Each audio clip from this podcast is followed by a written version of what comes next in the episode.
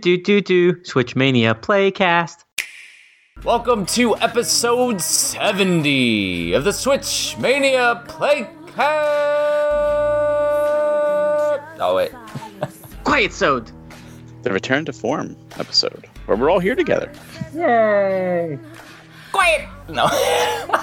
You know, I, I told Shanna, I said, I'm actually really looking forward to this. I'm like, it's been so long since all three of us have been together, because you two have recorded sometimes, and, you know, Jeff and I have recorded, but I'm like, we haven't had a traditional all three of us talking, and I was looking forward to that. It felt like a, a return to simpler times. Exactly. Yeah, it's like try to do our monthly get-togethers, and with mm-hmm. all the craziness, every week, we'll, like, one of us, at least one of us between J P and I are like mentally exhausted. So it, it's been a lot, but you know what? It's good. I feel uh, we have a lot to talk about in this episode. We made some big announcements, and mm. I'm, I'm looking forward to actually discussing it, because you know, for me, being on Twitter a lot, there's only so much you can type in a tweet before you have to either do a second one or you try and abbreviate to get right to the point. And I like it when I can, you know, more fully explain something, or we can hash things out. So that's why I really like the the playcast uh, aspect of what we do. Exactly. Give people plenty of updates on what's going on with Premium. Also, oh, yeah. like, our thoughts as people have their opinions onto why we're doing stuff. And it's like, oh, no, no, no. Like, yep. literally going through and doing things just for reasons, basically. So, like, we'll, we'll go over um why we did the news. And um we can start wherever you want, J P. Okay, sure. So I'm actually going to start with something that's not one of our most recent announcements, but I just want to actually give a big thank you uh, to everybody, because, as you may or may not know, the Sunshine Manor Kickstarter from Fossil Games and Hound Pick, mm-hmm. with the exclusive physicals from Premium Edition, uh, just finished yesterday afternoon. So it finished at Friday, three fifty-five p.m. Eastern time, uh, to a massive success. I mean, they, mm-hmm. they they broke their base goal. I think they completed four stretch goals. Uh, so, you know, for anyone that may have been doubting or wary, the game is being made. And what's really awesome is that it's two games on one cartridge for the Switch. It's, it's their upcoming Sunshine Manor, which is really a prequel to their first game, Camp Sunshine. And both are coming to the Switch, and we get the honor of bringing it physically, along with really cool exclusive Kickstarter backer goodies. Um, and then, of course, you know, we'll do our premium and deluxe at a later date as well through our website. But, yeah, the Kickstarter was a lot of fun. They had the uh, six over six hundred backers. And yep. the like like we said, like the artwork is exclusive for backers. Fortunately, they are doing a backer kit. Um, yes. To allow those that missed out, or there's a lot of people out there that just don't prefer using Kickstarter, and so right. they're going to do a backer kit for however long they do the backer kit. We actually um, we don't really have a say in what they're doing with that, which is fine by us. We're we're cool with it, because mm-hmm. once the game is done, then once it's as complete on card as it can be, we will begin our premium. Right. And, you know, some people were asking, you know, what is going to be exclusive to the Kickstarter versus our release? The mm-hmm. cartridge itself will be the same. It's going to have both games, the same versions. That doesn't change. It's really, like Jeff mentioned, it's going to be the cover art. We have legendary artist Graham Humphreys doing the Kickstarter cover, and he worked on posters for Evil Dead movie, Nightmare on Elm Street, and more. We have also, with our Sunshine Kickstarter edition, it's going to be housed in a V H S case. It's going to come with the sweat wristbands. It's going to come with a cassette tape of the soundtrack. And all those items are not going to be sold outside of the Kickstarter or the backer kit. So when we do our deluxe edition in our cool, you know, uh, premium case with the retro box and the Steelbook, all that stuff, that is very different than the Kickstarter Sunshine edition. So I just want to make sure people are aware that even though the game itself will be the same, all of the physical items will be different. Um, so if you mm-hmm. if you like that kind of aesthetics and, you know, having all the versions, definitely take a look at their backer kit page, which, you know, we'll have up on our website, on social media. But uh, it is it is two different types of packaging, just to let people know. And it'll be our first uh, Kickstarter challenge card. Yes. Yes, I'm I'm excited about that. I think that's going to be really cool. And and also, I mean, don't forget, with the Kickstarter, you get to have your name in the credits. You get to, you know, depending on what tier you did, you get to have some kind of impact on what's in the game. And I think that's really cool because, you know, it's going to be a physical game. And when you get to the credits, you may see your name in there. Now, if if you get, how is this going to be this question asked? So I'm just going to ask it for, for sure. Those that are listening. It, since there's a Kickstarter exclusive challenge card and a, and a regular edition challenge card, mm-hmm. will there be two different patches depending on which challenge you do? I mean, Barry, you know the answer. Of course, there's going to be. Of course, but I want people to be hyped for it. As know, morbid awesome. as the developer is. like the like Fossil Games, as morbid as they are, there's going to be some rad and wicked patches for this. Mm-hmm. And, I mean, we're still going to do our cutoff uh, premium edition jean jackets, so we got to people mm-hmm. will be able to see them all on us when they find us at conventions. and, and, you know, if that wasn't enough excitement for Kickstarter, let's not forget oh, another my. Kickstarter that's going on right now that crushed its goal in twenty-five minutes, which oh, I think geez. is a Hagen's Alley world record. Definitely and, a world record by far. And that's the Switch Collector Volume two. So it's a continuation of our series that's covering all of the physical releases in chronological release order. And mm-hmm. because year two is so big, we actually had to split it into two volumes. So this one that's on Kickstarter is going to cover September twenty eighteen. I'm sorry, March twenty eighteen to September twenty eighteen. Mm-hmm. Um, and let's not forget, this is also that time period where limited and indie publishers really started making, you know, their way onto the Switch with limited run games. Uh, Switch releases Super Rare Games, which was a brand new company at the time, and just focused on the Switch, started coming out with games. So it's uh, it's definitely the year where, to me, it got very exciting uh, to be a collector. Well, and um, with this one, we've had some people ask. Um, we are keeping it simple, where we're just doing the book. Um, yes. The... The slipcase version, because we have a slipcase version, um, which was a huge hit with Volume One, and uh, doing the wooden book cover, which basically in the first day sold out. Um, mm-hmm. Those that ha- had um, gotten the previous wooden book cover, they absolutely can get the um, Volume Two as well. Uh, it's limited based on capacity, because if I do ten. twenty, thirty on Kickstarter, and then everybody else wants one that had one previously, I'm doing one hundred slipcase. That that would be insane. Um, so all they have to do is reach out um, anywhere you can find us, and we will make sure you're able to get your wooden book cover if you um, if you got the previous one, mm-hmm. or were a previous contributor if that sell if when that sells out as well. Mm-hmm. Because once you're part of the t- part of the family, you're part of the family. So. Good to go. There's no getting out. There's no getting out. Like Hotel California. so, so, Barry, can... what are you looking forward to in the Volume two book? Oh, there's so many great games that started rolling out then, mm-hmm. and especially because year one was such a big year. And I think year two was overshadowed by year one, just between, you know, Breath of the mm-hmm. Wild, Odyssey, and Xeno two, and Mario Kart.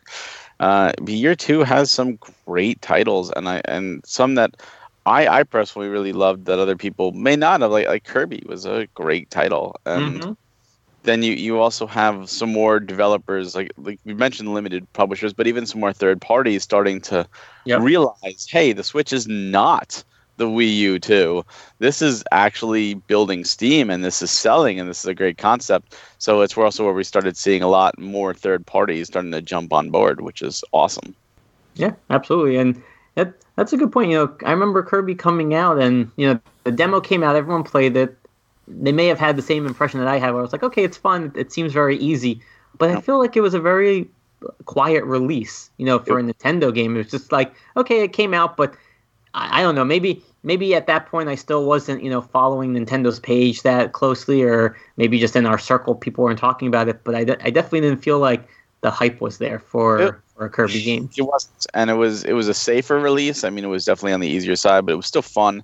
Right. But the amazing thing about that game is that there's been so much post-game D L C for free mm-hmm. that game, it's almost a different game now. Like they've they've added so much new content, and this only furthers what I hope they do with the Nintendo Selects versions of their games, which that I'm sure they will down the road, is include that D L C on the card to yeah. have a complete physical package, because I would easily double dip on that to get the full, you know, version of that game. You actually bring up a good point. One thing we haven't seen yet, you know, many years into the Switch release, are the re-releases that they've done with the Nintendo Select titles. Uh, what was it, Power haven't Player, we? Player Choice? Player's Choice beforehand. We kind of yeah. we kind of have, though, because with with some of the games they released, an, it was the same version, but they released it with like little guides and stuff. Yeah. Yes, that's like, true. They did uh, only Mario a couple, though. Splatoon. I, to oh. me, it seemed like... Oh. Unlike being like a budget title, which is what our selects are, um, more like this was a way to, for them to move some stock and mm-hmm. add a little guide to it. But well, yeah. I, the reason they do the selects and, and the Player's Choice prior to is not only to move stocks, but also to help move systems and, and move interests. Yep. And they don't need that right now. Mm-mm. I mean, even if you look at the Wii, right? The Wii had Nintendo Selects titles, plenty of them. Mm-hmm. Mario Galaxy there, Mario Galaxy two. There's one specific first-party title that never hit that Nintendo Selects mark, and that was Mario Kart Wii. And Mar- why didn't Mario Kart Wii hit that? That should have done it. That was a million seller. I think it sold thirty-something million. And the reason it never did is because it kept selling. So mm-hmm. there was no reason for them to lower the price to twenty when it's selling like hotcakes at fifty. So you're only going to see Nintendo Selects come into play when those titles stop selling. So mm-hmm. if Breath of the Wild continues selling the entire life, you're never going to see it. It would be great if they did a Nintendo Selects version with all the D L C on card. That's mm-hmm. my dream. That'd be fantastic. Um, but there's no reason to right now because people are still buying them at full price.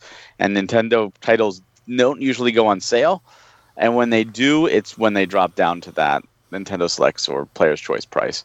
So probably not until twenty twenty-one, maybe twenty twenty-two, depending on how hard the new systems affect the sales of the Switch. Do you really think that the new systems are going to affect the Switch that much? I mean, it's almost like Nintendo was smart and the Switch is like the bonus system that everybody wants. So like everybody has it and they have their P S four and their Xbox Ones.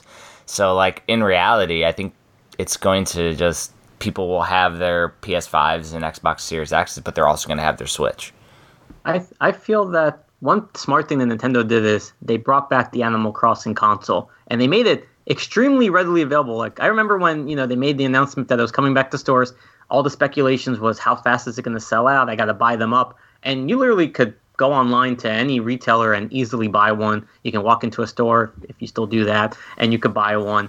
And, you know, you're already seeing reports. I think Best Buy said that they're not going to have P S five in stores at launch. Um, you know, you've been seeing reports of it may be hard to get. You know, they may not, online stores may not be shipping it on release day, depending on when you pre-ordered it. And then you have the Switch that is, has become now more readily available than it was when the pandemic hit. Because if we all remember, you couldn't find even a Switch Lite in stores. People were going crazy trying to get that. Um, and now it's more like, okay, well, the P S five is expensive. I may or may not be able to get it for my kids. Oh, I've got the Switch already out. And you know, I I definitely think it's it. I think it could help Nintendo this holiday season if they can keep it in stock. They have lots of games out with, you know, no slowdown even coming into the end of the year. And I mean, you know, you'll have the people who want the graphics and the new consoles and the, you know, the early bird customers, and, and they'll go for, you know, the more expensive system. But you know, if I'm a parent and my kid says they want a P S five or an Xbox and I can't find it, I'm probably gonna go for the Switch. Mm-hmm. Now, what about this? I'm going to play devil's advocate here. Sure. Um, you're you're absolutely right when you're dealing with the Xbox Series X and with the uh, PlayStation Five, uh, and even the PlayStation Five discless version. Mm-hmm. What if you're a parent, and well, you are a parent, but I mean, like, what if your kids wanted, uh, you know, say P S five or an Xbox, and you didn't care about physical? You're not like me. You're right. you you don't care about the physical. The kids for a five year old, they're just going to play the games, and you go to the store and you can get a Switch. Or you could also get an Xbox Series S, which is the exact same price, and you can get Game Pass and play mm-hmm. have your kid just play all those games uh, as opposed to having to purchase each one. Uh, and you're not a collector; you're just the average Joe. Um, do you think that could affect the Switch? Yeah, I'm. I mean, I, I'll say absolutely yes, because you know my son is about to turn five, and the first thing I thought of is I'm going to whisper this because he may hear me. He's getting a Switch for his birthday, and. Hey. He, And he loves Animal Crossing. And I told Shanna, I'm like, I mean, obviously I'm a, a physical collector, but I'm like, he's five and he li- he likes to jump between a few games right now. It makes sense to get a digital for him because, one, he doesn't have to try and open up the slot holder, potentially break it, you know, break the cartridges, you know, putting them in and out. And for him, it's so much easier to press the home button and just select the game that he wants. So I could absolutely see that being a factor um, if it's a casual gamer. And, you know, if the parent is not well informed, it would be really up to the store employees to say, like, hey, if you go with an Xbox, you can get this pass. You can get access to all this. Um But I, I definitely think it could be a, a. I think this could be a game changer. I mean, having an all digital version and easier access to games and switching them up, you know, it's always been an appeal, right? I mean, depending on what type of gamer you are, it's sometimes just easier to have everything without having to manually change the game out. Um, I know for me, I had to buy Rocket League digitally just because every night I was playing it. And I already owned three physical copies, but I kept switching them out for, you know, my main game versus my Rocket League game. And I just bought it digitally because I'm like, I, I play it every day. I might as well just have it on the Switch. So, mm-hmm. yeah, digital, I think, uh, is not to be ignored, having an all-digital version. The only thing, really, the Switch has going for it digitally is their N E S and S N E S yeah. online, which is which is um cool for us that love the retro, but when you're talking like your kid J P or, or my daughter, like she mm-hmm. wants to play Pokemon, she wants mm-hmm. to play Minecraft, and she wants to play Roblox. And mm-hmm. so literally having those readily available is cool. Now, to counter that, you know, my daughter's almost nine and she has no problem switching out the cartridges. Right. Um, a little bit younger, I would worry about things like that, or or them just falling between the cracks of your sofa and then disappearing, because I've had to hunt down some games. Um, mm-hmm. I mean, my, my eight-year-old's like, I can't find it anywhere, so now I'm hunting the house for the copy of Pokemon that's disappeared. And, and um, so that being said, though, you did the, exactly the right thing when it comes to digital, though. Um, mm-hmm. If you're playing Rocket League all the time, you just buy it digitally and you have a digital it- copy. Um, exactly. Now, what I don't understand from a collector perspective is the and you know, you know, us being our own physical publisher, I don't get the buy one to keep it sealed and buy one to open mentality when you can just buy one if you want to collect it and keep it sealed and then buy one digitally. But that, that's a good point. You know, I, I never, I honestly never thought of that because you're right. I mean, if you really just want to play the game, you can download it, and if you want to keep it sealed, keep it and not feel you have to buy mm-hmm. a second. Unless there's something just about, you know, opening up, you know, at the case and, and putting something in and playing it that way. Because yeah. as you were talking, the first thing I think about is, you know, why would you still want to go physical? And for me, having a five-year-old, what's going to be more fun? Giving him a system and saying like, oh, hey, there's twenty games on your system, or literally having him rip open the the, the wrapping paper and he's holding a case. And he's holding the game and he's ripping it open because he's excited to play it. That's how like, you build our nostalgia. Yeah. And, you know, you talk about the N E S and S N E S online. He is he he finally discovered it because he was playing Mario one. And then I told him because he was playing Mario one on the N E S Classic at my sister-in-law's house. And I told him, I said, oh, on the Switch, we can still play it. So from there, we played Super Mario three together and beat it. We played Super Mario World and beat it on the Super Nintendo one. But now I see him, instead of going to Animal Crossing, he jumps onto the online, and he found on his own and started playing Ice Climber, Metroid. Like, he's literally discovering all these games, and he's just playing them on his own and experimenting. And, mm-hmm.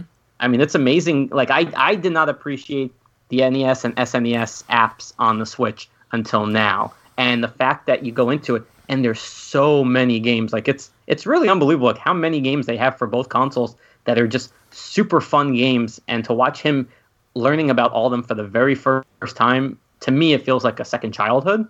And I, I only hope That's that awesome. Nintendo continues to do this and finally understands that GameCube, N sixty-four, Game Boy, like they all need to start coming out now. Like, yes, we've had N E S and S N E S forever, and we've had the physical mini classics, but I think it's definitely time to start going in their next generation of libraries of games.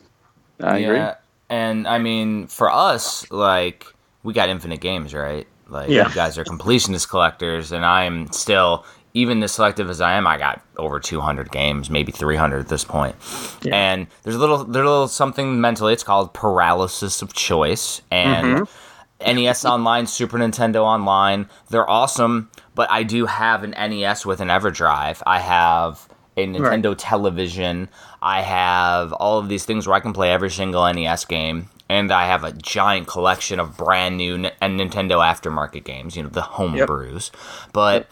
I have all of this stuff.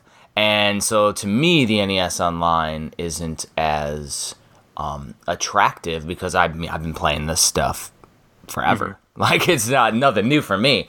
Adding on um, all these extra treats on there, though, and, and the N E S Online, Super Nintendo Online, being able to play together with friends, that's cool. But yep.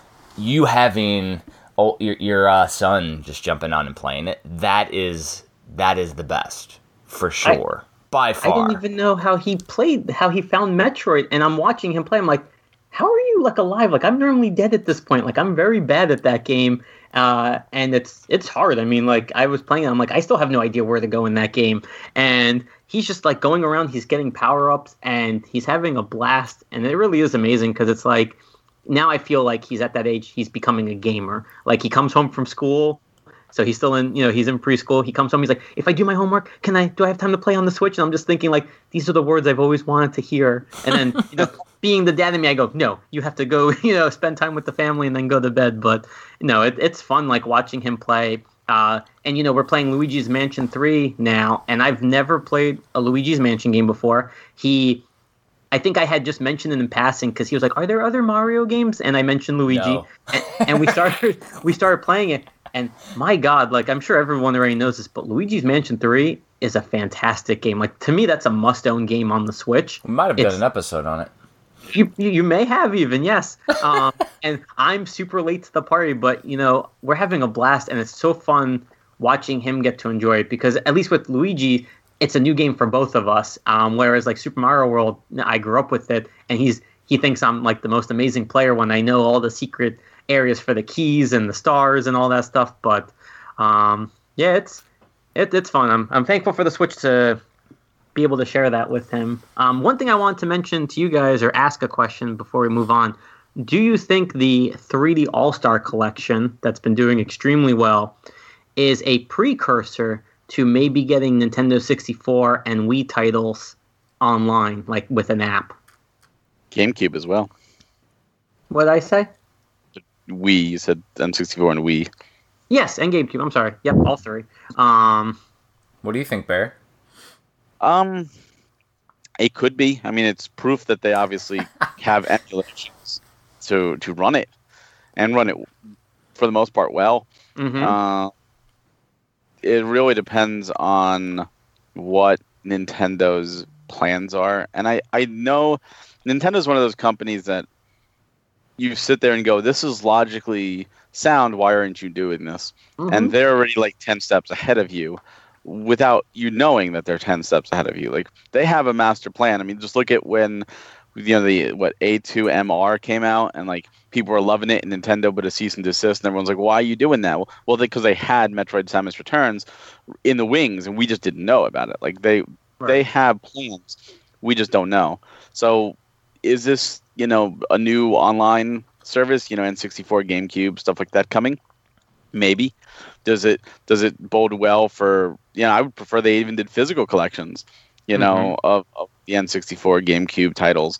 Uh, there's so many great first-party titles on those systems that are lost to time because they're the only way to play those games. They never got ported.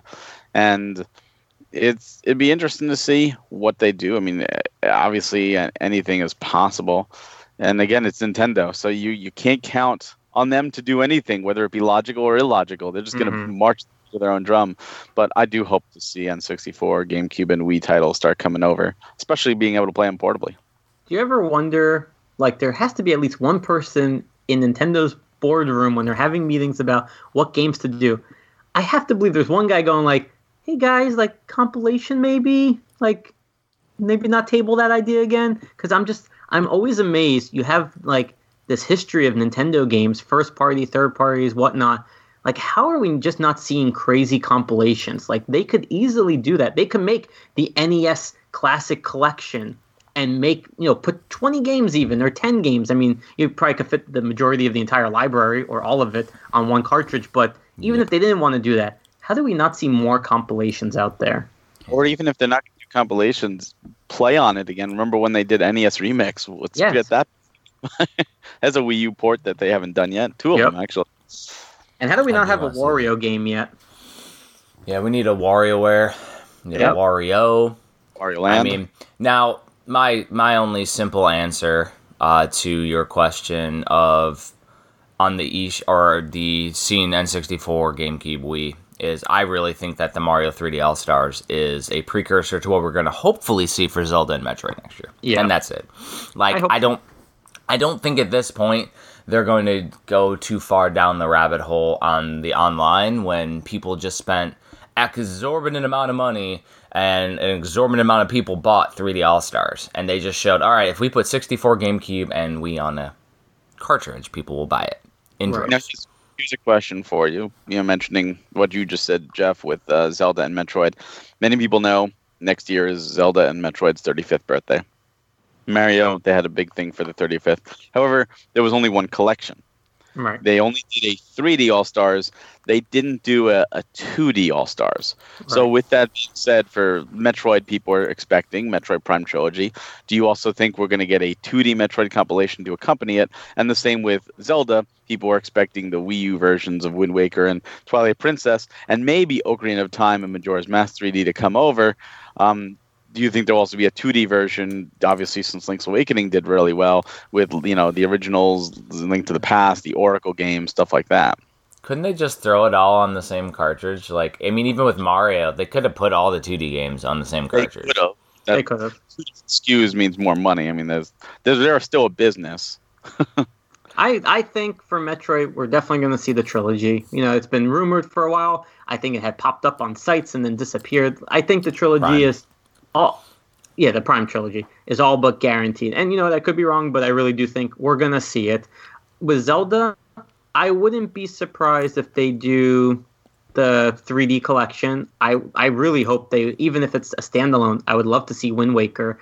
But you know what, even better, why not put Wind Waker with some of the other games at this point since it's an older title? Um, but I definitely think we'll see some kind of compilation. What that's going to look like and how many games, I honestly have no idea outside of the Metroid Prime Trilogy probably being a definite thing. Zelda, I really mm. hope that we would see Ocarina, Majora's, Wind Waker together. Maybe even Twilight Princess, who knows? Well, just but, think, though, anything that they've quote-unquote remastered, like Wii U, they're probably going to individually release.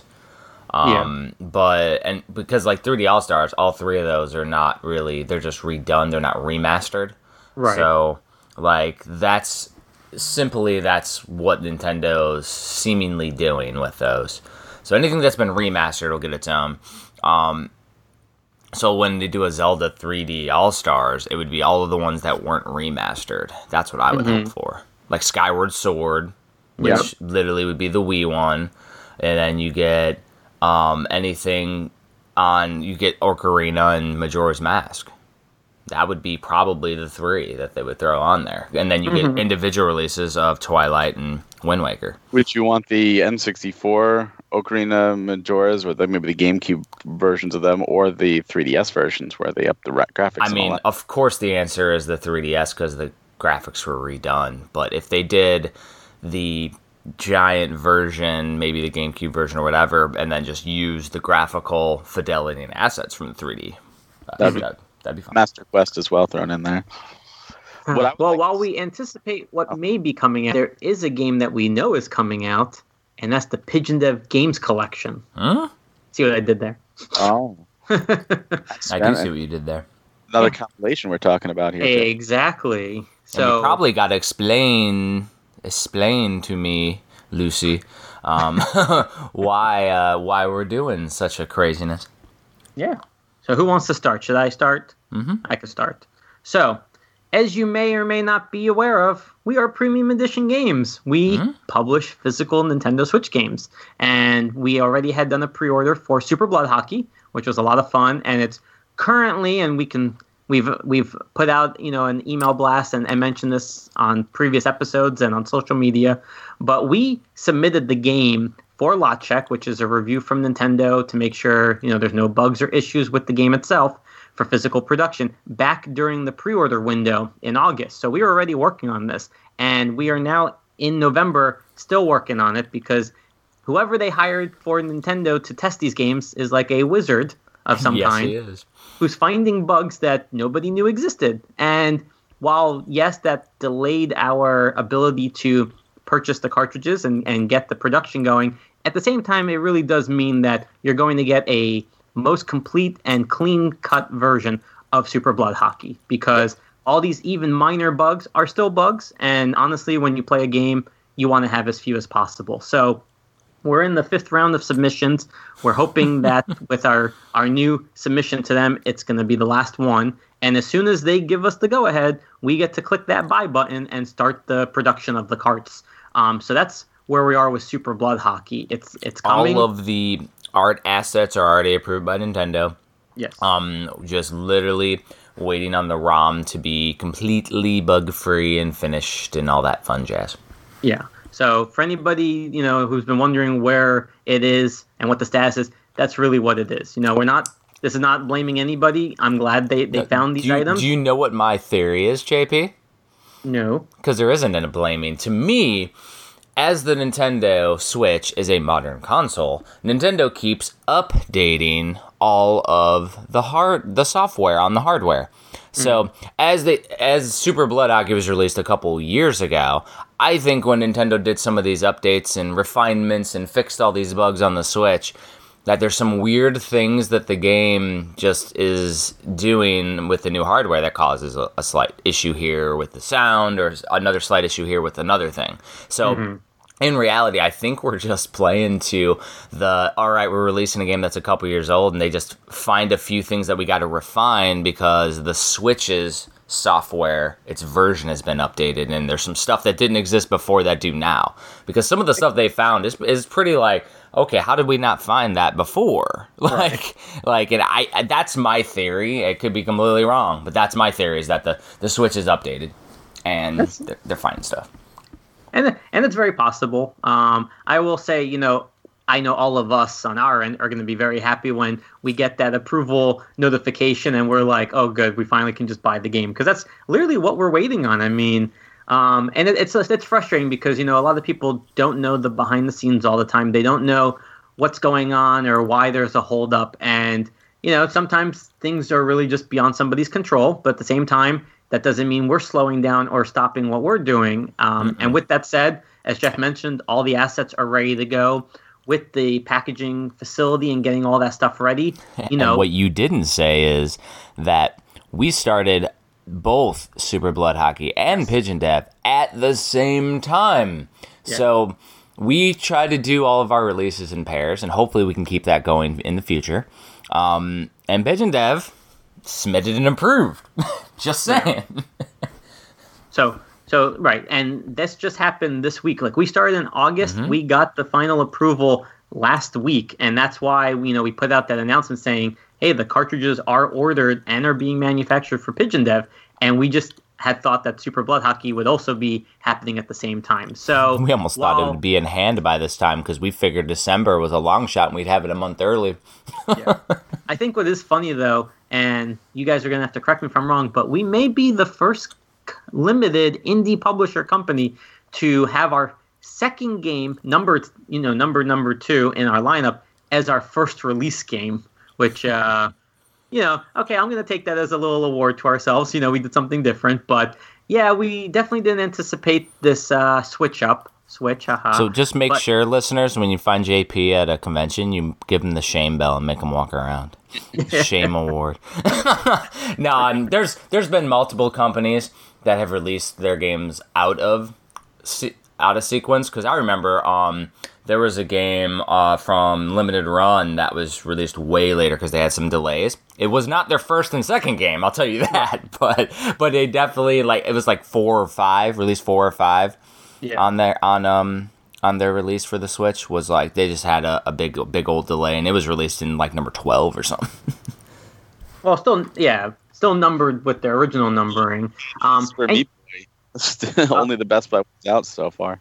That's that's very true. And you know what? I are can we say that this is never going to happen again? Absolutely not. It's probably going to keep happening. And you know, it's it's it's a learning thing for us as a as a new Nintendo Switch physical publishing company, that delays are going to happen, and you know, we have to manage our expectations and everybody else's to the best of our ability. But mm-hmm. the good news is, you know, Pigeon Dev Games Collection is on its way. It's being manufactured. We're getting everything ready to get that out the door, you know, as soon as it arrives. Um, but with that said, we did have to change up a little bit of what we previously announced. So if you all I recall, think, I think we changed some really cool stuff, which I'm excited about, and p- apparently what we posted, everybody's excited for what we posted. Yeah. So I think we found, just out of necessity, which we'll explain why here, um, I think we found something that's really awesome.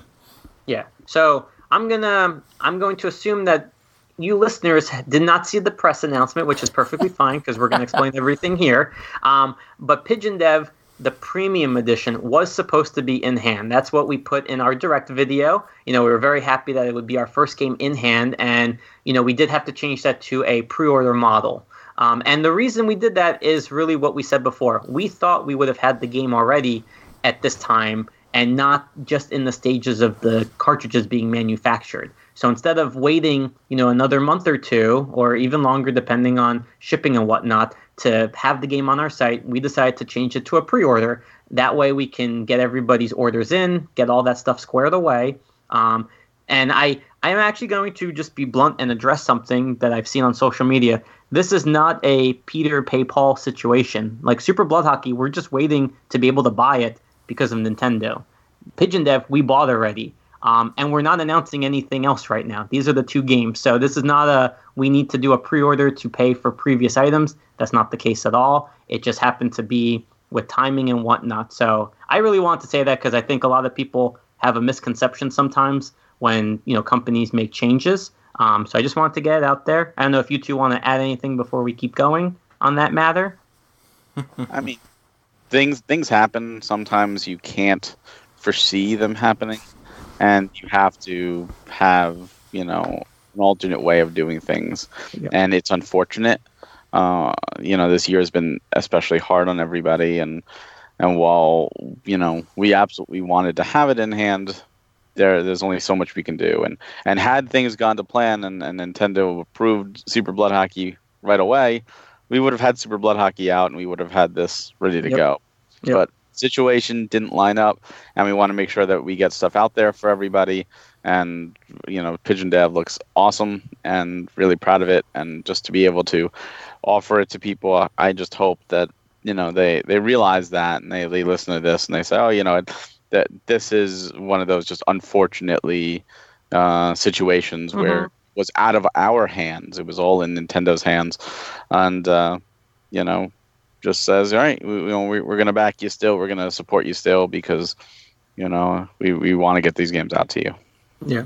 I'm almost like, is there really much difference between the month of in-hand and on-order release? Because the game's on order.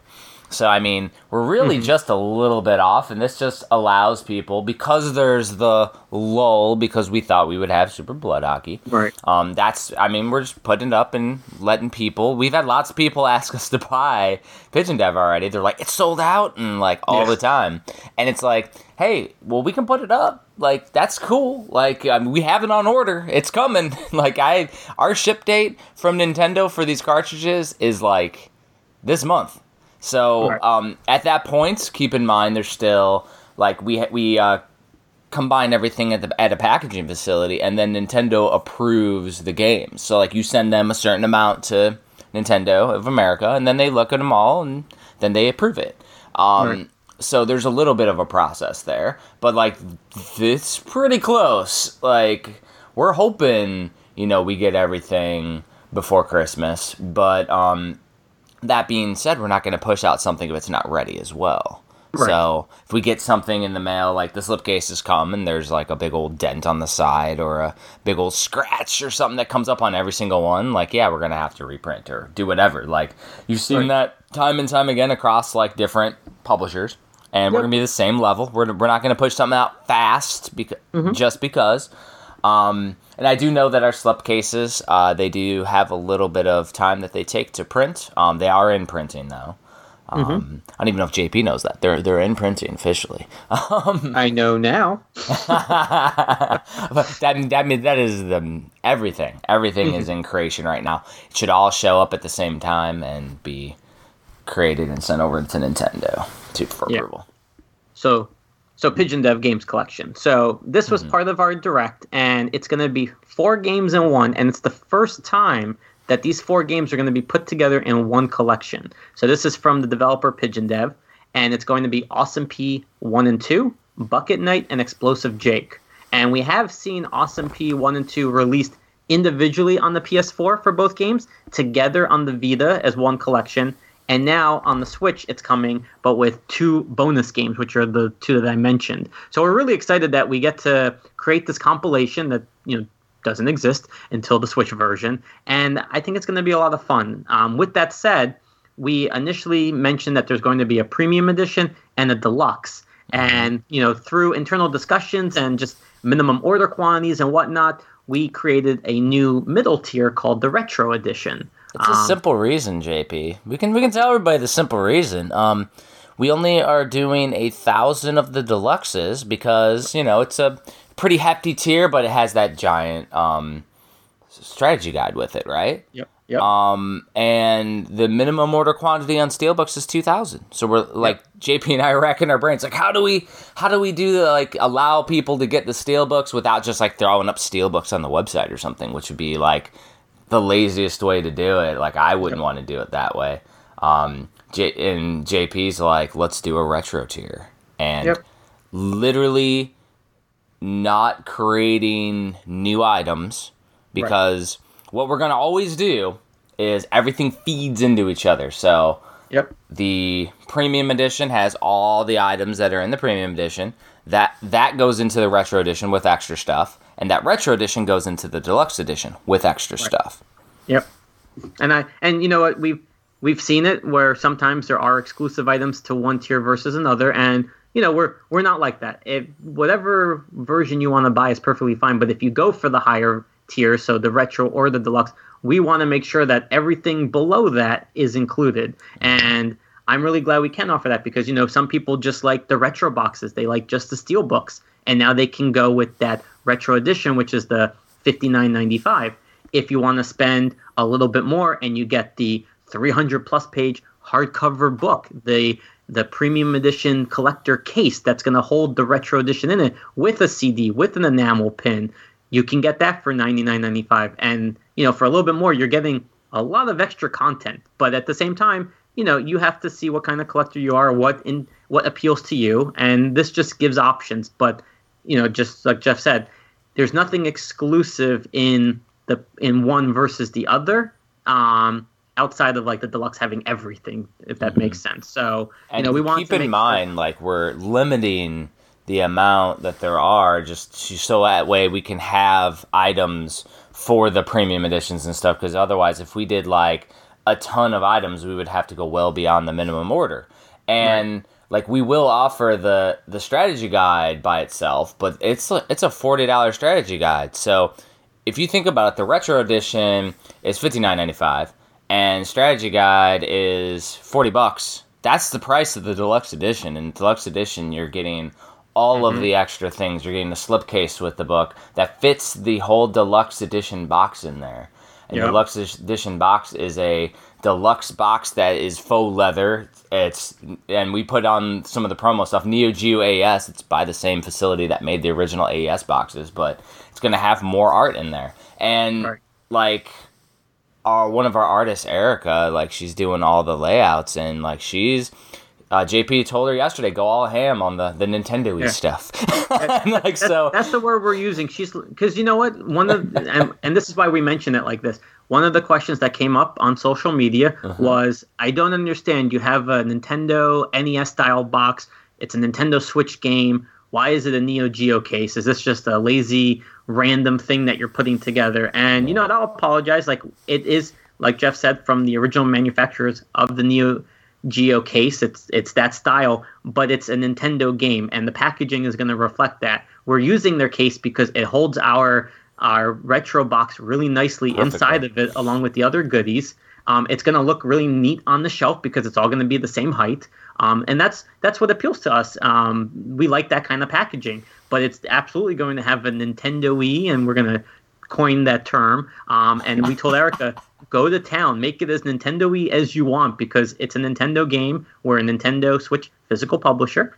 Um, so I think so that I think let's uh, you know, scale us, it back though, J P. Like, what is different, or what is in the retro edition?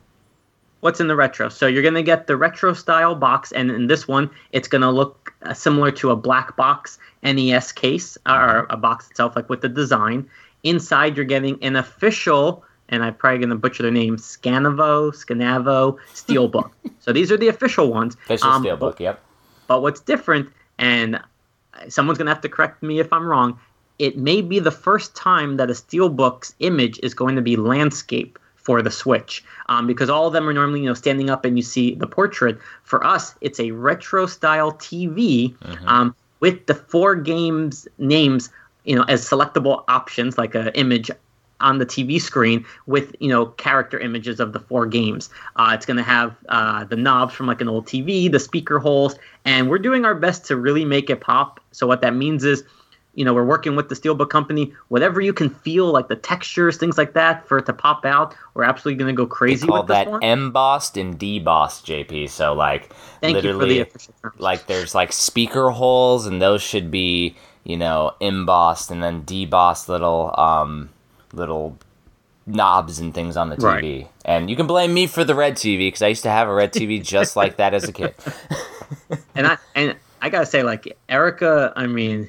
her eye for just creativity is just like, to me, it's like second to none. You know, mm-hmm. she she showed this to us, and I'm just like, I can't picture our Steelbook for this release being anything different than mm-hmm. what she put together. And um, and so with the retro edition, that's what it's going to entail. What I said is fifty-nine ninety-five, and with the with the game itself, it's everything that you would get if you bought just the premium edition. So that is a slipcover. That's the case with the double-sided insert. That's the challenge card. That's the full-color manual. So you're getting all of that. And um, still a surprise that we're, we refuse to yeah. talk about. Yeah, I um, I can't wait. Yeah, I know. You know, we're one of those companies where it's like, oh, you're just going to have to wait and see. But honestly, there's something that we did not advertise. Mm-mm. It's nothing that's, you know. Never posted a picture of it. No, it's a, it's a free thing that we're including with our releases that I just, I cannot wait for people to see because, um, you know, Jeff showed it to me. He came up with the idea, and it's, it's one of those things now where I'm like, yeah, I can't see our releases ever not having that now. So it's going to be exciting, uh, and and you get that at any level. So premium, retro, deluxe, it's it's going to be there, which is really nice. Um, yeah, because so J P had to spoil our our uh, challenge patches. So, Barry, was I wrong to let people know about the challenge card? Look, when we first discussed them, we discussed that we were going to keep it as a surprise for their first release to come out, and people do unboxings, and oh, what, what is this? Oh my God, this is so cool. Right. And uh, that obviously didn't come to fruition because you spoiled it. I got him. you, you, you asked me a question, you're going to get an answer. But I'm saying, was it the right thing to let people know about it? Was it the right thing? Uh, you know what? Oh, no, you think, think you think it should have been the secret? I don't think that that is a, the selling point. I don't think there's anybody no, out not. there, it's and I treat. could be wrong. That's like, you know what? I was on the fence about Super Blood Hockey, but that challenge card is the thing that's the deal. It was a nice little extra. It's a cool bonus that I like. Surprise. Cool bonus, exactly. Yeah. Um, but I don't think that that was a true selling point to to convince somebody over the edge. So it would be nice to keep it a secret.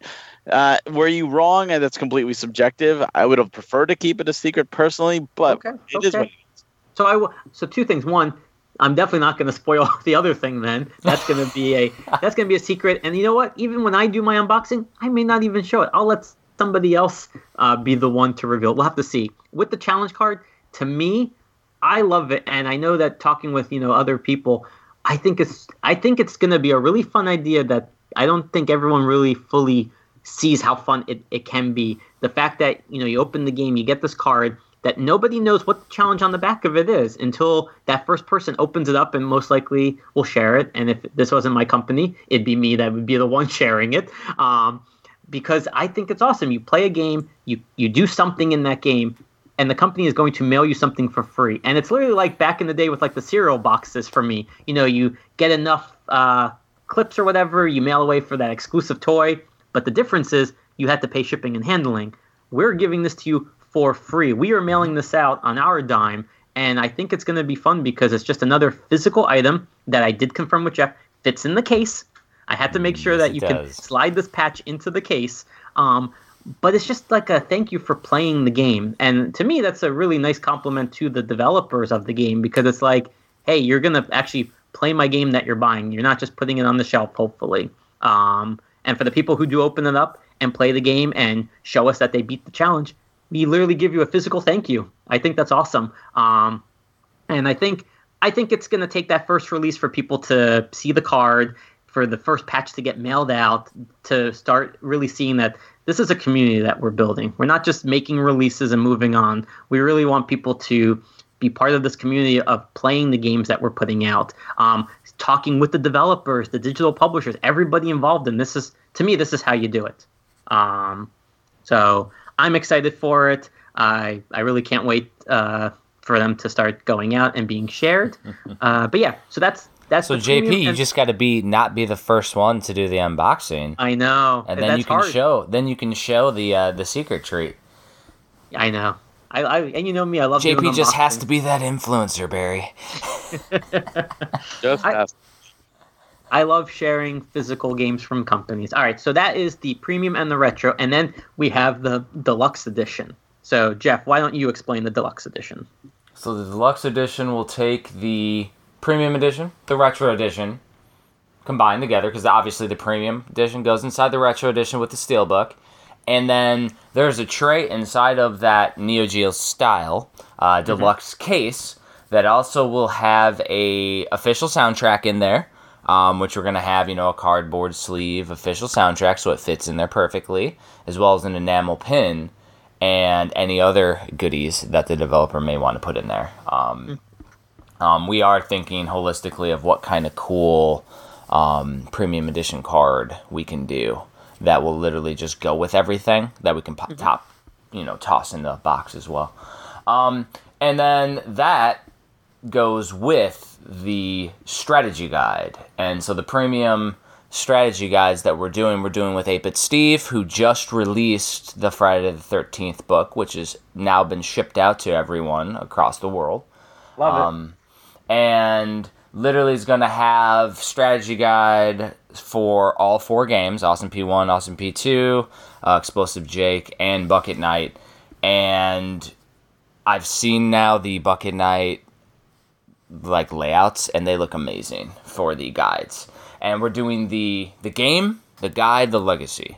So we're mm-hmm. going to be talking about the whole history of Pigeon Dev and all the different games, um, little background on them all. We've done interviews with uh, with the developer and everything, and it's going to be a really fun look into the legacy of the developer. Go into the games. Um, in I'm going to have to relook at the... Um, the challenge that we initially had because mm-hmm. um, it was to beat uh, one of the final levels of the speedrun time that'll be in the guide, which we would also publish outside the guide for people. Um, mm-hmm. However, Steve's going to break the world record on all those. So I'm like, damn it, Steve. like, like, don't do yeah, it. I probably can't have people go up against a speedrunning champion. So, in order to get our patch, no big deal, just got to break the world record on a game. Like, I was like, oh, God, come on If now. You beat Steve's record, you get all of our games. You get a patch. You get a patch. Change that to all, all J P's games. Don't lump me in there. Whoa, whoa, whoa, whoa, whoa. Oh, J P's games are gone. This is Jeff. He's going to make the card, not tell me. I'm going to open it up, do an unboxing, be like, all right, guys, don't tell Jeff. Here's the challenge. Beat the game and get J P's games. And I'll be like, oh, shit. J P's collections. No, I am. Um, so that's ninety-nine ninety-five. Uh, what we said before, it's going to be a thousand, uh, a thousand quantity limit for the deluxe, the retro, and then Don't what forget though, Jeff, J P. The, uh, like we have the the guide, right? The guide in the in the Neo Geo style deluxe case, but that's going to go inside of a hard card stocked slipcase. So yep. Our normal slipcase is the traditional style um, slipcases that you have for the Switch, and it does fit in a retro protection sleeve if you want to protect your boxes. I confirmed awesome. that because I may have them in hand, Barry. da, da, da. But they definitely fit. It's a snug fit, but they fit. Um, and then, but the hard card stock that goes around it, uh, J P might have shared us a mock-up that we're gonna have live on Tuesday, and it looks straight out of Konami N E S era. And I was like, ooh, if that's the style, if ooh. that's the final style, so subject well, to change. I like that style, and they may go on something. It may go on something regardless if it goes on that slipcase.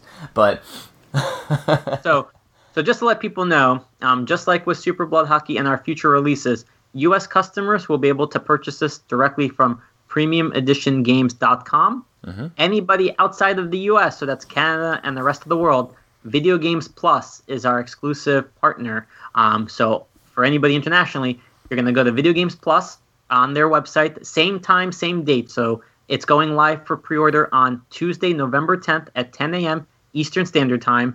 And to answer somebody else's questions that I've been seeing, they are carrying the exact same items that we are.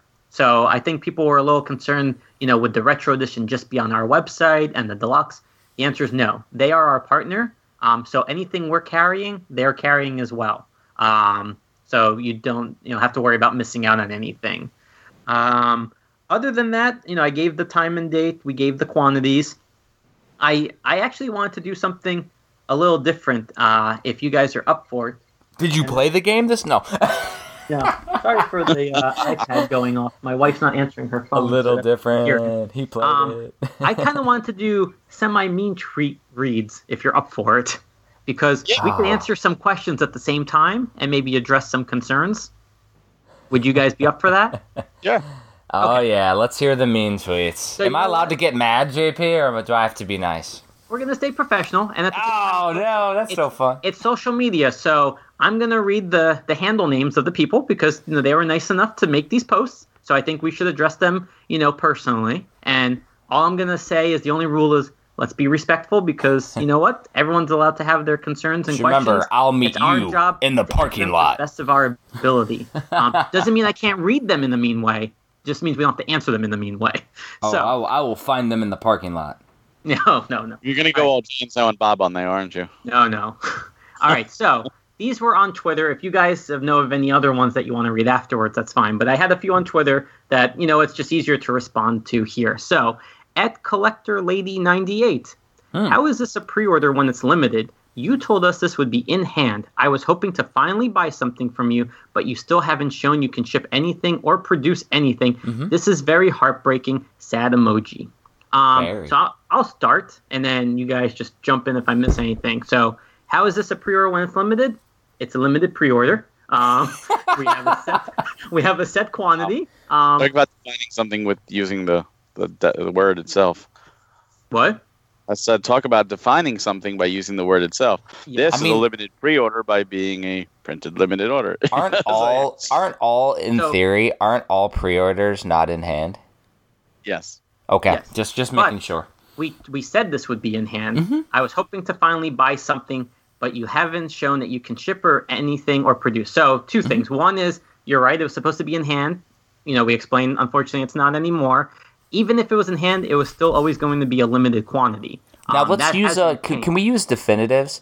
You haven't shipped anything. I've literally shipped out thousands of the Switch Collector Volume One. They said anything. They didn't say yeah. a Switch game. Yeah, that is very correct. We have not been able to get a Switch game in hand yet.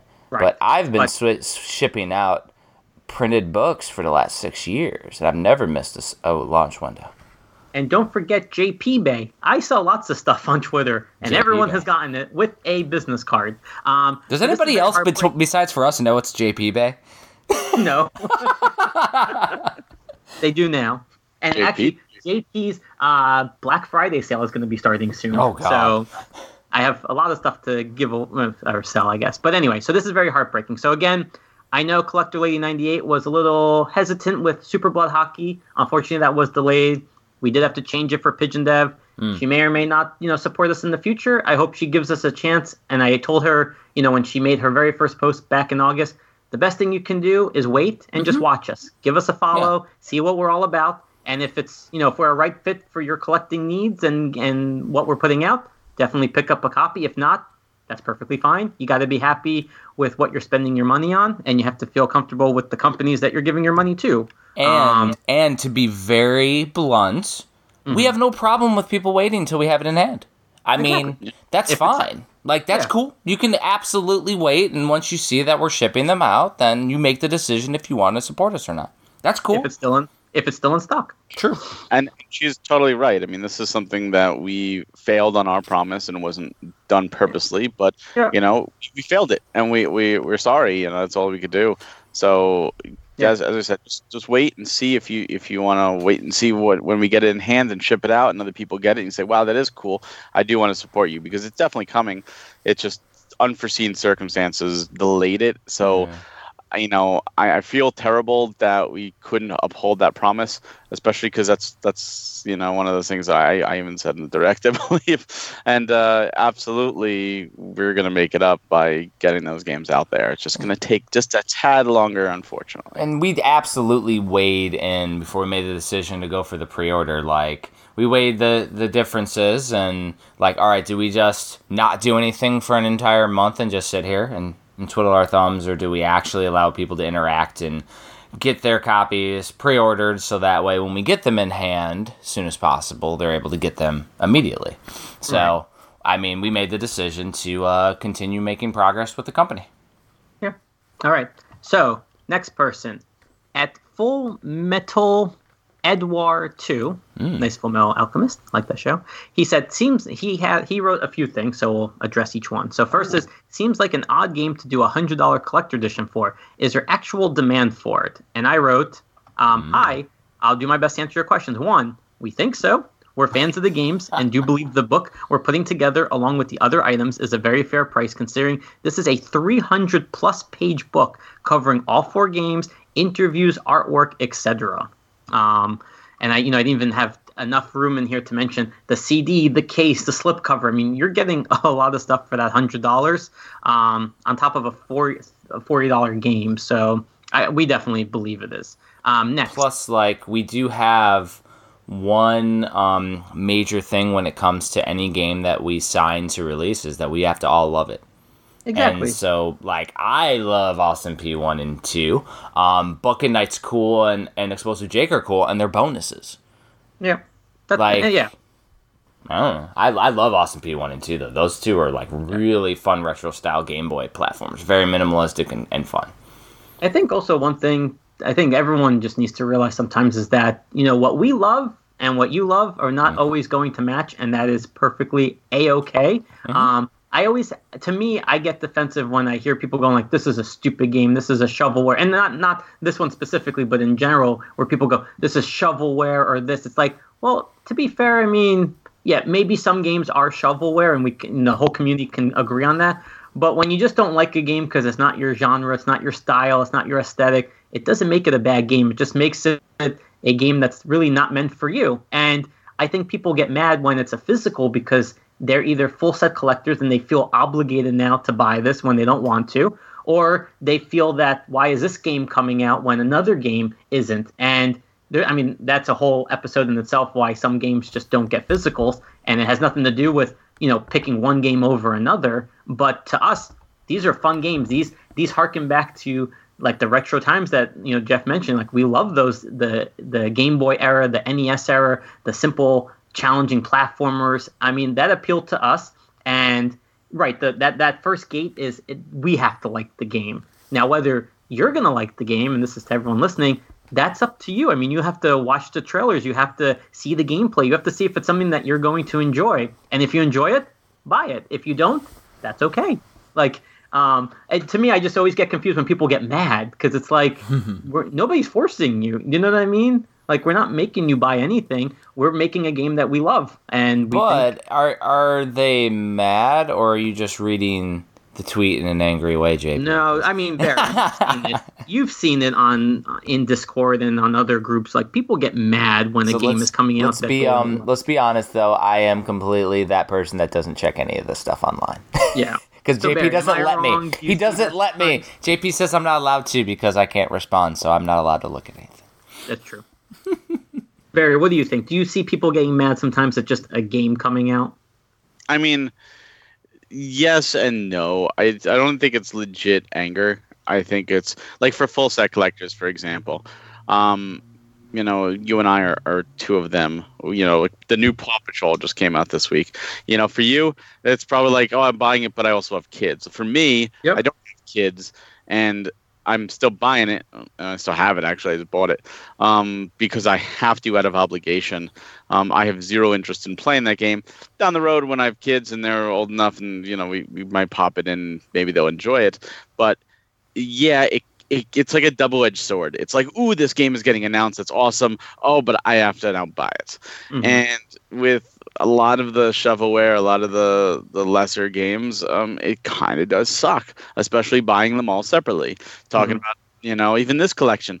This collection, you're getting four games in one, which is awesome. And if they don't appeal to you, that's on you. I mean, mm-hmm. millions of people out there play the new Assassin's Creed or the new Call of Duty every year, and, and they don't appeal to me. There's mm-hmm. nothing wrong with that. We all have our taste. We're all going to play what we enjoy.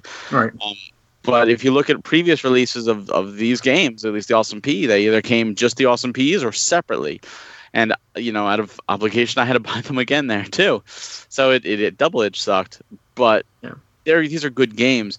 Are they triple A amazing games? No. Will they be the best games for you? I can't say. Everyone has different tastes. Just enjoy mm-hmm. what you like. And you know what? If you want to wait and see, wait and see. But yeah. to get angry because some, you know, a game is coming out, It it seems petty because the world doesn't revolve around you. And again, we all have different tastes. The same people who, oh, you know what? I, I think Mario three D All-Stars was a was a you know a, a quick cash cow or a lazy port, and I didn't like it, and I'm not buying it. Blah blah blah. There's oh, millions of people out there that are just like, you know what? I'm loving it. Regard yeah. it could be all those things. I'm having fun, and there's no reason to piss on other people's enjoyment. So take it as is. Yeah, mm-hmm. I completely. And even with Paw Patrol, it, to, uh, it's funny. Like, you know, to you, it's like uh, it's another release that I have to get. For yep. me, I'm like, I'm really excited because that's going to be my son's birthday present. And the first Paw Patrol game for the Switch was his first game he ever played on his own and beat because they made it in a way that is perfect for a three, four year old to go left to right to solve some puzzles. You can't die, and it's a show that, you know, he related to because he watched it. And to me, you completionist collectors. yeah, I'm over I'll here go. like, oh, Paw Patrol, another game I don't have to buy. Yeah, and here's the thing, that's the same thing for us. If you don't like this stuff, that's cool. Exactly. Like, I mean, the one thing that I can say confidently is that, you know, Jeff, Barry, I, the entire team, we're never going to sign a game that we don't like, you know, just because. And we've had that already where there's been games that you look at just the scores on Metacritic. They're in the eighties, nineties. Like, they're popular games that would probably do really well. And to us, the genre didn't appeal to us, the style, the the graphics, the the story. And, I, I mean, Jeff, you can you can attest to this. Like, we went back and forth about whether we should do it because, you know, there's the business side of, like, let's make sure these games are coming out and could we get behind the game and give it the the right kind of release that it deserves? Mm-hmm. And, you know, those are going to clash sometimes, but we are not going to sign games that we don't believe in. Um, and I don't, I mean, to oh, me, no, that, we, that... we go back and forth. There are way more games that we haven't signed than have signed, and not everything was on our side. Some stuff was on right. the developer side or whatever, but there are a lot of games that we've had to pass on just simply because we're like, well, it's not going to fit what we're doing. Exactly. And, like, Awesome P one and two and Bucket Knight and Explosive Jake, the Pigeon Dev Collection, they fit our style. Like, we love the retro style. I love the retro style. J P loves the retro style. Barry loves the retro style. Jerry loves the R P Gs, too. Um, but that being said, though, it fits everything, and it is a really cool way to showcase what we have coming. Um, yeah. And... Again, we're doing a Mac, a multi-application card. Like, it's has four games all on one, which is something that's unprecedented in the E S R B territories. We've seen it elsewhere. But yep. We're just kind of going forward and showing that, hey, if you're a developer, you want to come with us, we can do multiple games on one and do a really cool thing with it. Yeah. Um, all right, so going back to Full Metal uh, person. So not to be a negative Nancy, but a one hundred dollars collector edition seems like an especially hard sell when ninety percent of the contents aren't even ready to be shown yet. This kind of flies in the face of what you previously said about this release, that it would be... or go on go on sale once in hand. And then he said, and I'll I'll combine the last one, is there a reason you went back on that and not only released it before it or your previous games were in hand, but before all the marketing materials were even done? So I said, um, so I responded here. Uh-oh, and I, what did you respond with, J P? So I said, I think I answer the this in my previous comment, but we're mainly holding back the artwork and designs just to build some fun hype for release day, which obviously mm-hmm. on Tuesday you're going to see everything. And, you know, we may even show it the night before, but in reality, we purposely silhouetted some of the images because why show everything when you don't have to right now? I mean, we, and we mentioned Konami's style, like it looks awesome like that. Yeah. And, One of the, and the to me, it's, assets. You know, that's the marketing guy mm-hmm. in me. It's like, you don't reveal all your cards at once. Um, and it's fun to say like, hey, you know, when it goes live, you're going to see everything. And, And maybe you'll have that wow, like that, like that wow factor when somebody sees the the full image. Um, so that was just a purely marketing decision on our end. I'm sorry if you know we didn't show everything. It, it has nothing to do with it not being ready. It's more just wait and see. Um, the other item that I said is that um, this wasn't the case. Oh, and then he said, as a consumer, it makes me worried that you need sales from this to fund the previous release, which just creates an endless chain of robbing Peter to pay Paul. This makes me very worried about my previous purchase. And I said this wait, wasn't wait, the wait. case. Wait, wait, wait. He said robbing from Peter to pay Paul? Yeah. What do you mean? So opening up Pigeon Dev to be able to pay for Super Blood Hockey. No, Super Blood Hockey is already covered. Like, we're opening exactly. up Pigeon Dev to... pay for Pigeon Dev, and I mean we've already paid for it, so we're literally reimbursing what we've paid for. And I, right? I wrote, this actually isn't the case at all. We would have already purchased the cartridges for Super yeah. Blood Hockey if the lot check had been approved. Sadly, we're on our fifth rounds with Nintendo due to them finding bugs. And the developer, Lauren Lemke, responded um, to the person and said, it's not Premium Edition's fault. I am the developer of Super Blood Hockey, and I missed some small bugs during development and testing, which has slowed stuff down. Premium Edition has been hustling and working hard, but Nintendo's wizard-like Q A team keeps unearthing obscure bugs, which is absolutely true. Like we mentioned before in an old episode, it's like the damn Konami code that they pulled out. Like, like for some of these bugs they found, it was like like putting in a simp a, a like specific amount of different button presses and things. Yep, and also okay, so that was that, and then there was one other person. So and- so wait a second though, like robbing from Peter to pay Paul. I love that comment because like literally what they want us to do, J P, is sit and wait for Pigeon Dev to come in hand, and like so we've already paid for it. Yet we should just let interest on what we've put forward just accumulate, so we have to pay more back. Yeah. Like that's literally like if we if we launch this this month, that's less interest we have to pay on what we've already put out of you know our own pockets because we're a startup company. Like we we literally like we want us to accumulate interest. Like that's so such a selfish comment. Like what? I hear you, and you know what? It, I yeah, I sometimes I wonder you know why people are very skeptical, especially like. To me, we've had one company. We've Are you really surprised, Warren Collectors, that people would be yes. like? I mean, in reality, they can be, but like the, those weird comments, like robbing from Peter to PayPal. It's like, yeah. no. I mean, I mean, I'll be honest. Like, you go, you go onto Best Buy's website, you go onto Amazon. How many pre-orders are we paying for? Uh, Amazon's a bad choice. Let's do GameStop or um, just you know other sites. You pay up front, and it's a pre-order. Pre-orders mm-hmm. get delayed. More games come out. A company does not wait for one game. You know, we are going as slow as we can, and we have to keep moving forward with the Super Blood Hockey delay. But, I mean, mm-hmm. when do you really see one company making one game and waiting for it to come out, and they don't even announce their next games yet? We're at least, you know, doing our best to not even state, you know, twenty twenty-one's full lineup until we have... We might have a few games uh, that yeah. we're, we want to announce, but literally we're just going to not yet. Ooh. Yeah.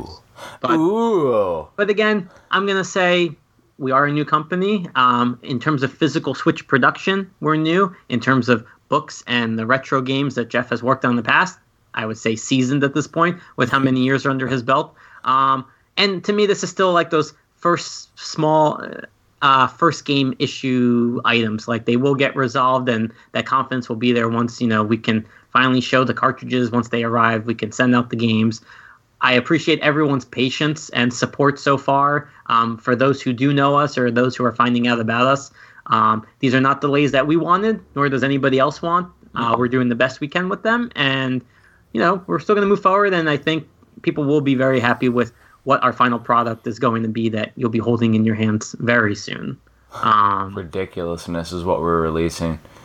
And so I just like it, and the other thing was is that I was, and we went back and forth on the uh, the black box style for mm-hmm. the Pigeon Dev Retro.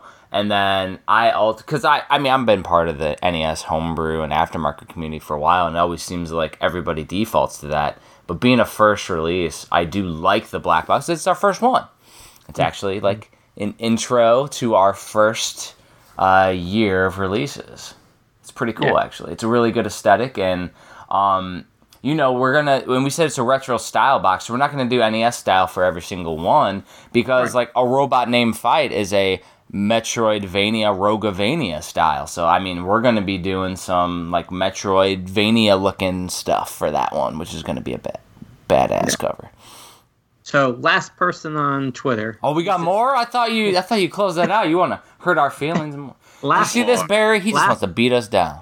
Last one, guys. This is My Hero Goku ninety-nine. So, this was two two things he wrote.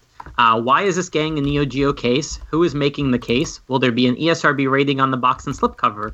The Neo Geo with N E S doesn't make any sense and feels like you just made up ideas on the spot. Why are you going all in on this when it's not very good? And then he, and then the, the one problem I have with this tweet is not even his comments. He used the Cobra Kai gif, and I love Cobra Kai, and I'm like, ah, why'd you have to use that? But um, the other thing he wrote is, is there no hope you won't change your font? It's not very premium. Your logo seems like it was made in paint, and for a name like Premium, you would expect better. So, Jeff, have at it. Politely. No. No. Okay. So, answer, answer your questions. Yes, we use the word Neo Geo case because it is a Neo Geo yeah, case. It's just a it's marketing going, thing, J P, that, that you wanted to do so people can understand what it looks like. But yeah, it's but like, it's, it's not going to be a Neo Geo replica image no. artwork kind of case. It's going to be Nintendo-y. Um, and I think once people see it, uh, it'll make more sense. And then I think, I think to me, honestly, like, because we're not doing a deluxe with all of our releases, there's only going to be a few a year. But I think once you really start to see them on the shelf next to each other, you're going to understand why we use that kind of case um, and packaging, because I think it's just going to look very neat on the shelf, which is what we wanted. We don't want, you know, a nice small box here, a crazy big box there. Our collection is all over somebody's room because you just can't put everything together. Um, and that's really what the original appeal of that case was, outside of it also being able to hold everything really nicely. Um, in terms of the rating, Jeff, why don't you answer that? Are we going to have ratings on the box and slipcovers? So, um, according to Nintendo of America, if it is going to be at retail, it has to have an E S R B rating. So, because if we ever go to retail, it's just going to be the actual Switch case. Mm-hmm. We don't need to have the E S R B rating on the slipcase. So slipcase is going to be something that we're going to release through us and our international distributor, Video Games Plus. If we decide mm-hmm. to go into the Best Buy, GameStop realm in the future, um, we won't have the slipcase with it because, again, we can do what we want more with the art. And I like having as much art on there as possible. That's why mm-hmm. our logos are smaller and all that stuff on there. So, um... why are we going all in on this when it's not very good? It's not very good. What?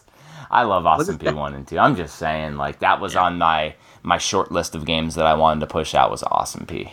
And now, also, so, not very good is a very subjective comment from anybody. um, I mean, I could say, oh, Mario sixty-four is not very good. Like, am I right? Probably not. No, you're, um, you're probably not right. Probably not, but I could say that online as a commenter. Yeah. Um, and also, is is there no hope we're going to change our font? Because it's not very premium. I don't know yeah. what that means. Like, I, I really don't. Like, I honestly, like, I welcome anybody to come up with a design for our logo that they think mm-hmm. defines premium. Because to me, I look at our logo and I see fun. You know, premium is our name because we want to hold ourselves to a standard of, of what our releases are going to be, the quality of our items. Um, honestly, I, I don't want to be like a uh, suit and tie kind of logo where it's like adult in, in that sense. Like, to me, I see our logo, I see fun.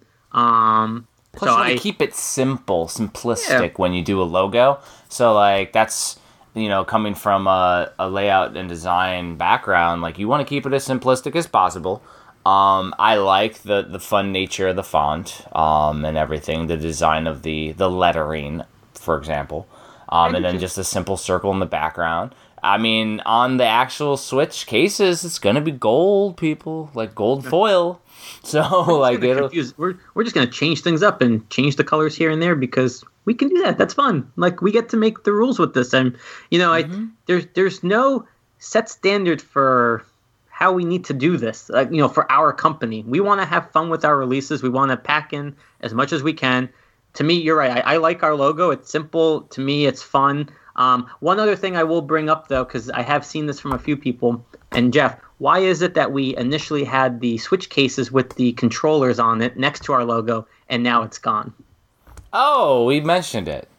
We, we call did. it the Logosode. So, so essentially, Nintendo said it's too similar to their actual Switch logo. And, I mean, if you think about it from, even from a artistic perspective, it's duplicative when it's actually on the Switch stuff. Because we have the Switch logo in the top left corner, which is a requirement. So even on the, the retro box, the top left corner, that's a Nintendo requirement. So... It, it was a little duplicative in nature when it comes to our logo. So it, it makes sense. And they wanted us to remove it. Um, and we're moving it going forward on all marketing and everything else too, which is completely fine because there's going to be Nintendo Switch logos everywhere. And, you know, I'll be honest, like, did we think it was going to pass? Yeah, you know, we wanted to try it. And honestly, I'm glad I'm glad we submitted it. Um, and if it had gone through, great. If not, it was a simple change that we already, you know, right. kind of anticipated. If we were but... that cautious, we would not have coming up the bloodiest Nintendo Switch cover, Super Blood Hockey. Because that got approved, and it is bloody as hell, and we thought there's no way in the heck that uh-huh. we're going to see it. It is a mature cover, but um, there was no way. And yeah, there's blood everywhere on that cover, and it got yeah. approved. If I would have been that cautious, we would have removed some of that blood and, and had our logo that we have as our initial logo. I yep. don't know. So, so, Barry, have you seen anything on Discord or Facebook or anything? Oh, no, no. I want I want to go I want to go to uh, J P and go, all right, let's let me go to the first Reddit thread, J P, because they're right here, and it says, "This is getting outrageous. Awesome P was on the Vita from P A, and P S four from Red Arts, and now the Switch from Premium. These companies will be the death of themselves." What do you think? Um, so first off, if one company had done all three, you still would have had three versions. Uh-huh. Um, And at the end of the day, it sounds like that guy is buying every single copy his, of that his game. His name is I Know You Are Watching. Oh, all right. It's a- totally watching. I were listening. um, yeah, I, I mean, I don't know what to say in that case. The developer gets to go with whoever they want to go with for the different consoles. You know, we're only doing Switch. We didn't see a Switch version of the game announced, so that's why we reached out. We learned, we knew that there was other games in the developer's portfolio. We literally asked a simple question. Hey, could we just combine and just have all four games on one collection? And they were like, yep, let's do that. Why the other companies didn't do it that way or, or you know, oh, whether man. they could or couldn't, I don't know. I can't speak to them. I don't know the Vita and the P S four, you know, uh, rules and regulations and all that stuff. I know Switch. Um, and first thing we always said is we're going to put as much as we can on our cartridges. So if If there's multiple games in the series, we're always going to ask if it's possible to do one release with all of them and not individual. And with Pigeon Dev, it's a great example that it's possible, and the developer and the digital publisher were very open to it. We're happy that, you know, our second release gets to have four individual games on it.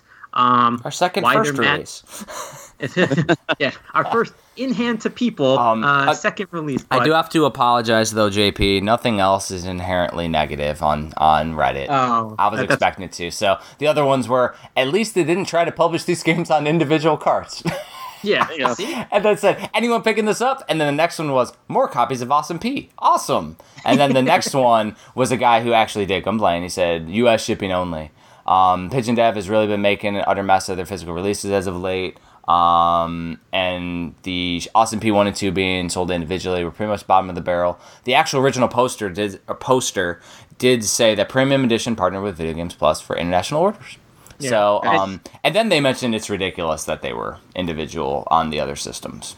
Yeah, and you know what? Again, I'm not gonna criticize or comment the other companies. They did it that way for a reason that, you know, made sense to them. For us, and I'm only speaking about Premium Edition, we wanted to have all the games on one collection. We were able to, which I'm very happy about. We had the opportunity, um, is the main thing. Yeah, exactly. Um, but yeah, I, uh, yeah, I, I'm I'm really excited for this, and honestly, I, I really do believe that the more people play these games and watch the videos of them, I think they're really going to see the appeal to them.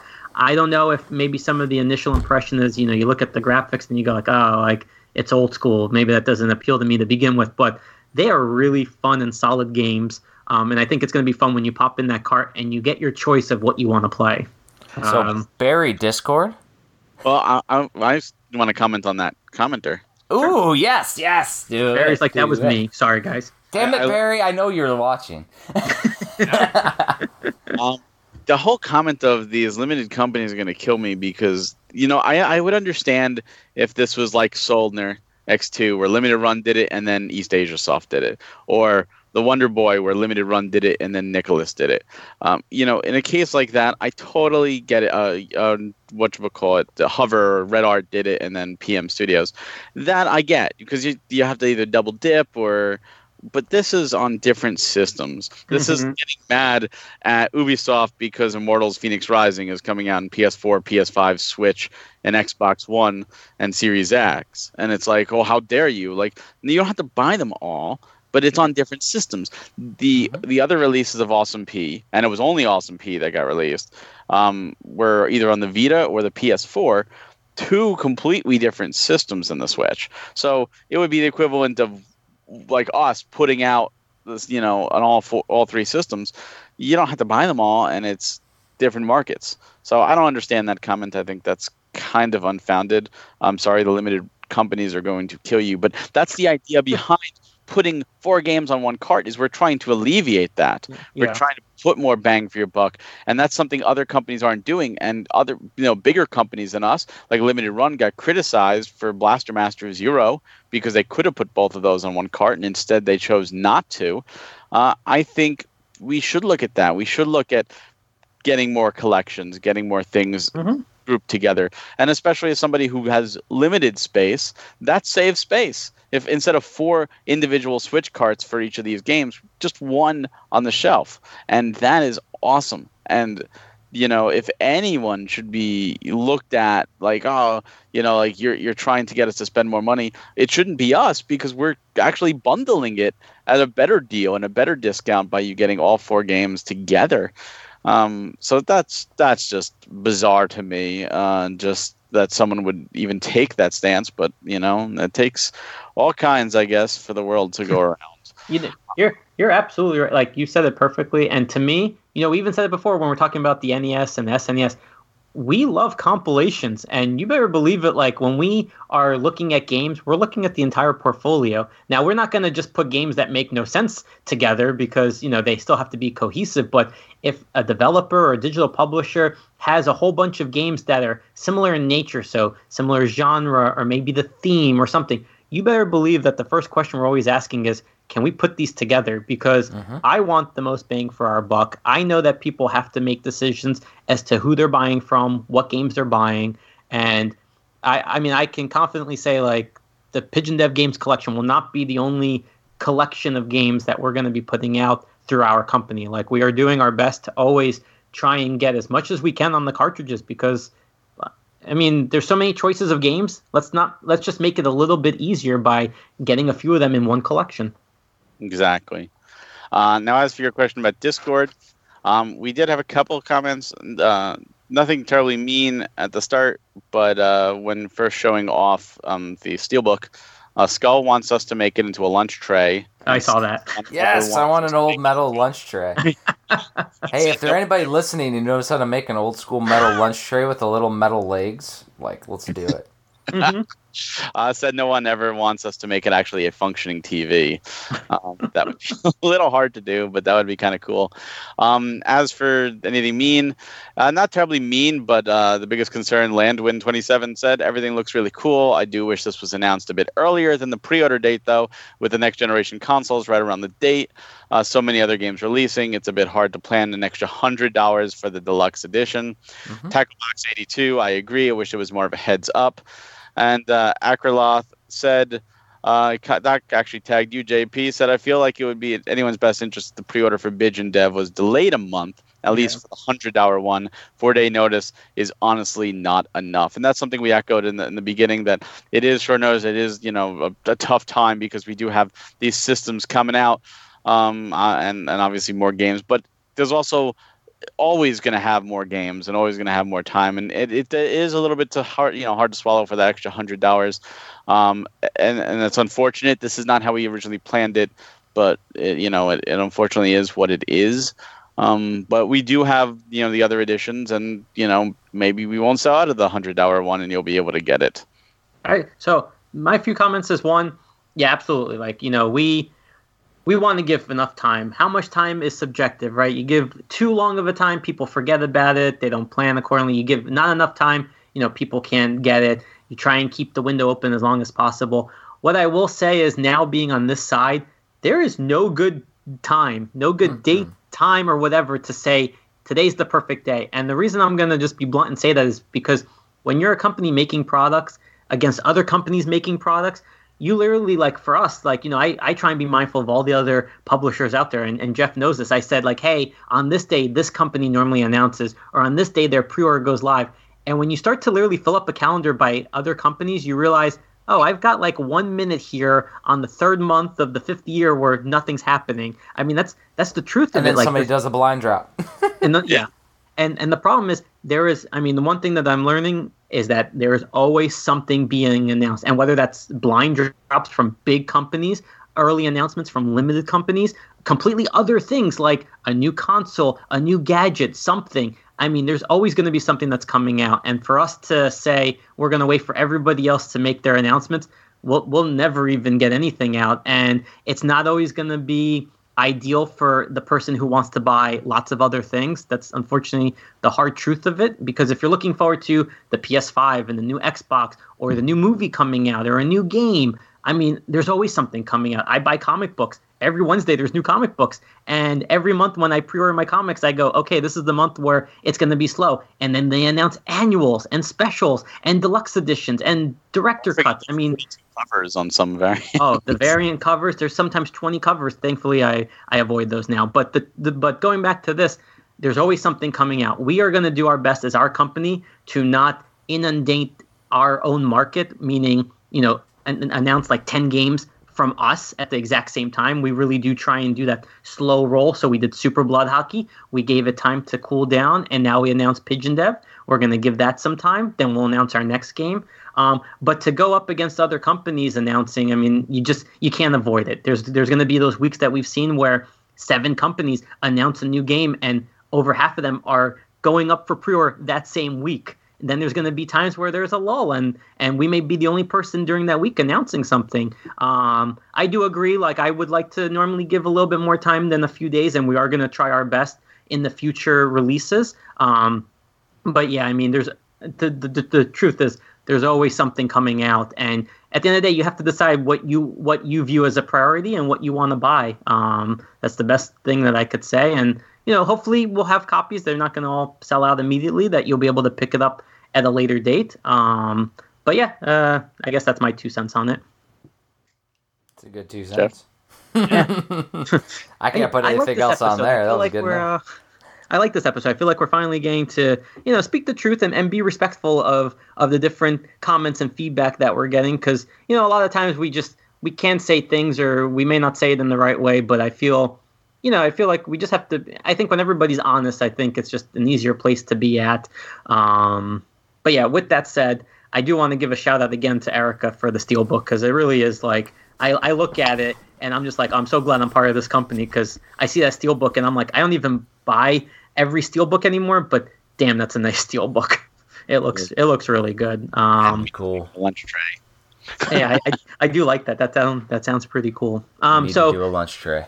Now that we barely spent any time on premium today, um, before we close out this chapter of the Playcast, was there any other comments that you saw? Hour and a half. Say? That's awesome. You know what? This was a this was a big week, and, and what yeah. this showed me is I really do believe that Premium Edition is starting to get a little bit of traction, because I definitely noticed more sites sharing our announcement. I think a lot of people are resonating well with the the mock-up uh, packaging that we have. I think it's, I mean, I'm looking at it right now, and it's really bright, it's vivid, and what I really like is every image has different artwork. Everything looks unique, um, and I'm really excited. I mean, I'm really excited for this.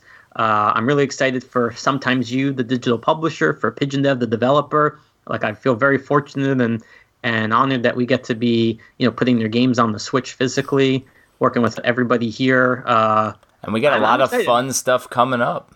Yeah, like like Thursday, you know, I you know it's funny. Like we get, I mean, I don't know how everyone else gets, but I get nervous when I know the press release is going out or we're going to be posting something, because that's when, you know, there's something new about our company, which means there's going to be lots of interaction. And I was really happy. You know, everything went smoothly. I think the the feedback has been overwhelmingly positive. Mm-hmm. Tuesday's going to be, I definitely think, a, a fun day to see. We don't, you know, we don't have time to do the positive comments and tweets, and we appreciate them.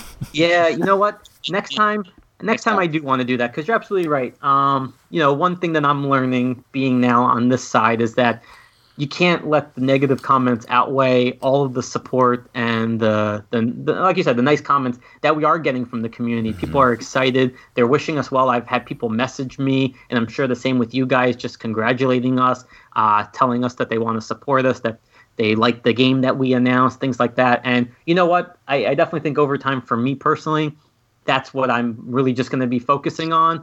And the people who are negative, they have every right to be. If they want to be skeptical, they can. All I can say is, you know, we are in this for the long haul.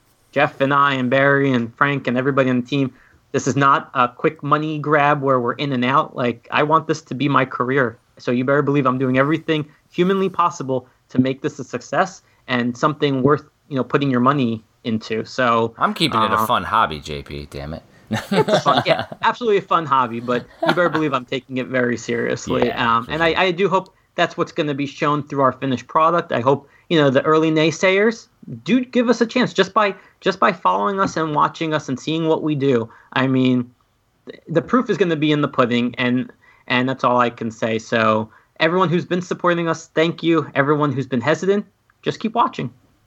Absolutely. It doesn't cost anything to follow uh, mm-hmm. social media. And yeah. It doesn't cost anything to join the Discord. Even if you're not buying anything, join the Discord and just be a part of the conversation, just talking Absolutely. About other stuff. Just, just get. Mm-hmm.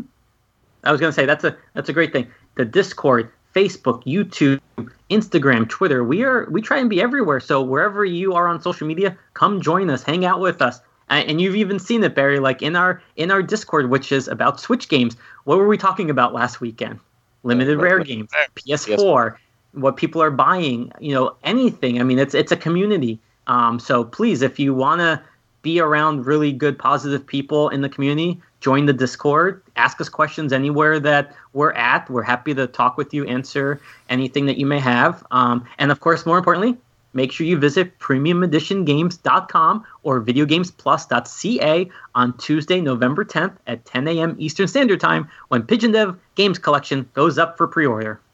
I also think when the games start shipping and more and more people get them in hand, I think a lot of those naysayers will will disappear. And I think it's it's very hard when you don't have a physical product out. And yeah, we, we there's obviously a Switch collector, but I'm talking like the game product is not out yet. And it's very Absolutely. Easy for people to be skeptical and, and curious and wonder the le- legitimacy of it all. But once that starts coming out, then oh that, yeah, well, that's to me. Be- To me, that's going to be like a whole new realm of fun when the conversation starts shifting from our games are in production or this is what we announced to literally like people showing off the games, and especially the challenge from the challenge cards. Because to me, like I, I personally hope that takes off, and you see a lot of people who may not normally share things are sharing their scores or their completion or whatever the challenge is going to be, you know, holding up our cards. And then, you know, the, the second half of that is showing the patch that they get in the mail. To me, that's where I think the real fun begins, because that's when you start talking about the games, um, and not just the, the cool packaging, which we have, but the actual games itself. And that's what we want. We want people to play these games. That is our goal. Make the games physically and play the games. Uh, So I'm I'm really excited for what's to come, because, you know, twenty twenty has been a interesting year for everybody. For us, you know, we launched, and I'm really happy about that. But twenty twenty-one is where I think the, the super fun is going to be coming in with our releases. Absolutely. So with that said, uh, Cobra Kai, anybody? Yeah. We do have a game of the episode. Who knows? We, we do, Holy and I played it. God. I played it. That's why I said at the beginning, uh, over an hour and a half ago, that J P actually played the game. I know, and then and then we don't get to it. No, I'm just kidding. Uh, do you want to lay the wallpaper for Cobra Kai? Cobra Kai never died. All right, so um, Cobra Kai is developed by Flux Game Studios and published by Game Mill Entertainment. Released on October twenty-seventh of twenty twenty, so it was just released. Um, summary is, uh, choose a side, embrace your destiny. The fight is in your hands now. So you choose a side, master your moves, and embrace your destiny in an epic beat-em-up adventure inspired by the hit television show. Uh, take control of f- eight different playable characters with co-op, multiplayer, deep movesets, combos, progression, real-time character swaps, ultimate attacks, and much more.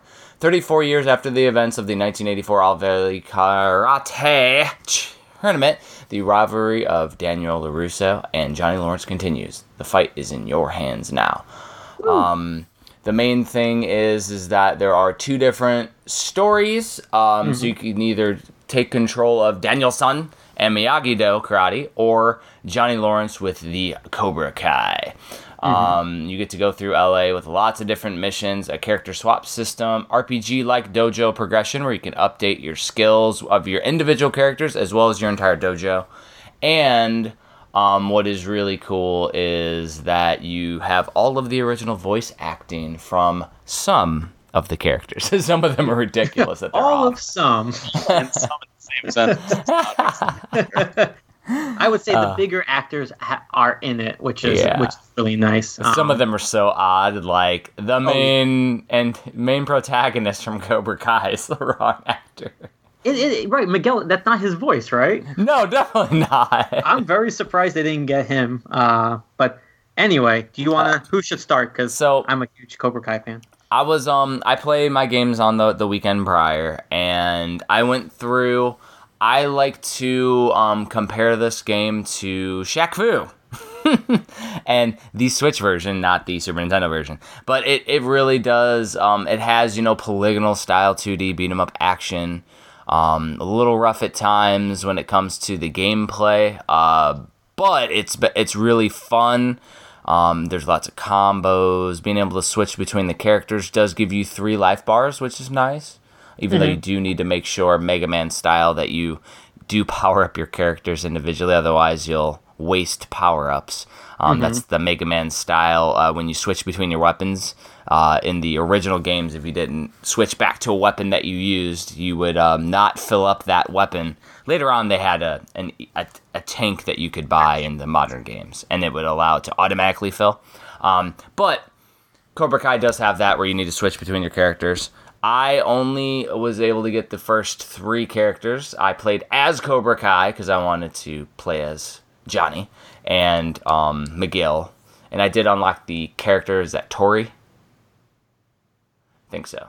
Um, but I unlocked her. And then I got through playing, and I fought one of the fat the fat kid that uh, attacked Johnny in the mall parking lot yep. at the yep. beginning.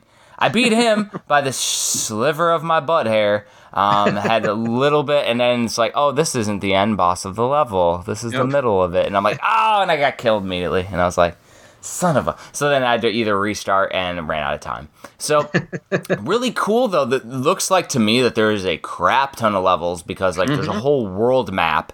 Um, yep. You played through the initial levels, go to the dojo where Mister Kreese John Kreese is over there upgrading all your stuff. My prediction yep. is that he's the ultimate antagonist as you play through both sides, and you probably got to fight him because he's manipulating everything, because that would be mm-hmm. the most Kreese thing to do, um, mm-hmm. knowing the knowing the system. But I only did only play about three or four levels. Um, I enjoyed it a lot, but the fact is is that I'm spoiled by playing Streets of Rage four, um, mm-hmm. and it's just compared to the the beat 'em ups that are completely refined, like a Scott Pilgrim versus the World, a River City Girls, which, which is the beat 'em up that's in the top of my Switch collection. River City Girls is amazing.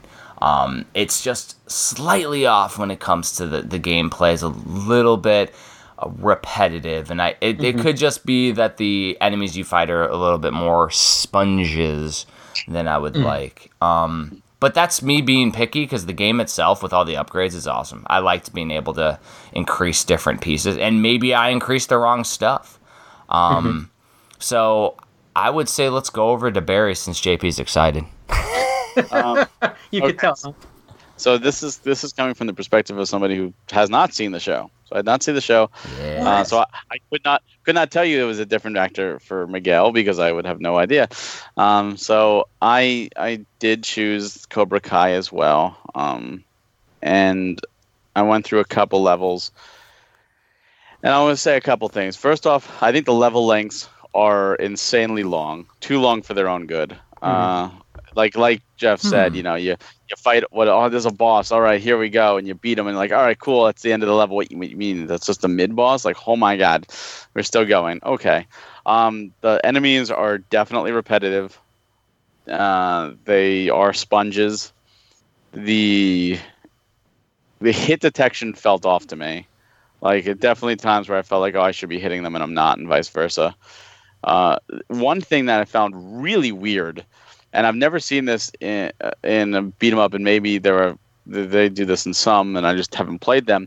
Is even though you can scroll left and right when you move, when you're in combat, the left and right act as barriers, the left and right of the screen. So if you hit an enemy to the right, and they would normally go off screen, and like turtles, they would just go off screen and come back. They instead bounce like ricochet off of nothing. into other enemies, and it's just like it's like pinball. I'm like, this is ridiculous. What is going on with these these physics? This is it. Just it almost took me out of the game completely, because it was like this. This is it's funny, but it it it, it just became like a joke. Like, and the same thing happened when they hit me into the walls. I bounced around. I'm like, to me, that just felt really off. I like the interactive that you could do, like you could slam people into cars or into giant octopuses or into mm-hmm. basketball hoops. That was cool, but it also felt off, like when you pushed R and like it happened, like it, it like jump cut to the animation as opposed to fluently transitioning. And it doesn't always work either. It doesn't always work either. Yeah, there were times where I'm like, come on. Um, so yeah, the, definitely there are some issues under the hood. It does look good. Um, mm-hmm. You know, I think I think the graphic style they chose does look good. Um, and Barry, you do have to agree, being a non-watcher of the show, that it's great that they had the continuity of fireballs, fire flame attacks, and ice projectiles that they have in real life. Oh, yeah, yeah. I don't, like, choose what you want. It's like on fire, and then you choose, you know, Megumi, and it's like there's ice all over. I'm like, wait a second. Miyagi has ice, and Cobra Kai's what? And like some of the special moves, like the super uppercut, like with the um, flames, and the the first boss, I couldn't stop laughing because all he was doing was the spinning move and then getting dizzy, and he says like spin, spin, spin, spin, spin, spin. I'm like, what the hell is happening? This is ridiculous. And and at that point, I I knew I didn't need to watch the show to enjoy this, because it. It doesn't need the show to enjoy it. It doesn't take itself seriously. Mm-mm. Yeah, physics and people yelling spin, spin, spin, spin, spin. Like this is this is just laughable. I mean, this is. Just, but my thing is though, Barry, that kind of ridiculousness is actually why I really like the game, um, because it's yeah. so over the top. Like I, I mean, there's one spot in the show where they show like it because I mean, classic Karate Kid cutting. Uh, doing your chop through all the ice blocks. That's why Miyagi does the ice. And then there's a whole fire piece with Cobra Kai in the in the show. But it's like one scene, and now that's your power for the entire game. It's so ridiculous. I mean, it's is it is it a good game? I'm going to say it's a mediocre game. Uh-huh. Um, Great. I'm gonna say that it's it's not on the top tier of the beat 'em ups, and I don't know. Maybe it's maybe it's just getting older, but I grew up with beat 'em ups. You know, I grew up with the mm-hmm. Turtles arcade. I grew up with Captain America and the Avengers and Simpsons arcade and, and Final Fight and Streets of Rage and, and all of those great games and classic games. But nowadays, I just seem to find even the the better beat 'em ups more on the repetitive, boring side. Like after mm-hmm. a stage or two, I'm like, you know what? I've seen and done this. I really don't want to do this for, you know, eight more stages. I just kind of want to play something else at this point. I've I've seen and done it. And and that's only amplified for me by a mediocre beat 'em up that you know, especially on stage Barry? That takes what? When you're mentioning this, and we did play a beat 'em up on the Playcast besides for Shekfu.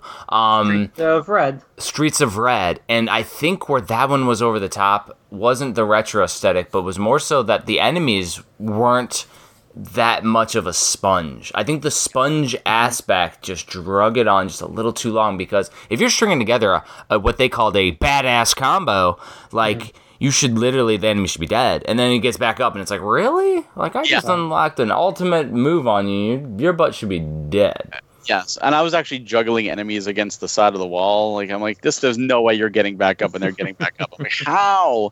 Um, so yeah, yep. like it just it just amplified that feeling of repetitiveness and, and boredom.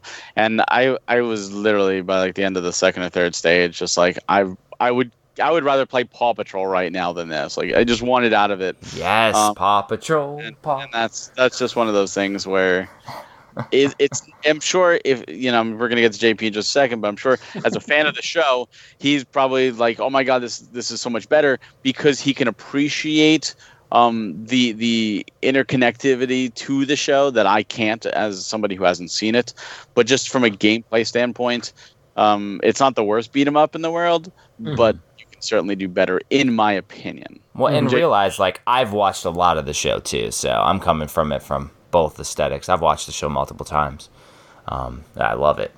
So, um, J P, let's hear the glowing review. J P, okay. Mister I'm gonna Mister I'm gonna be fair. I'll, I'll give both takes. So first thing first is that The Karate Kid, the original nineteen eighty-four movie, is probably my favorite movie of all time. I've had it on V H S, D V D, Blu-ray. I'll own it in any format that they keep making this movie. I mean. Yeah.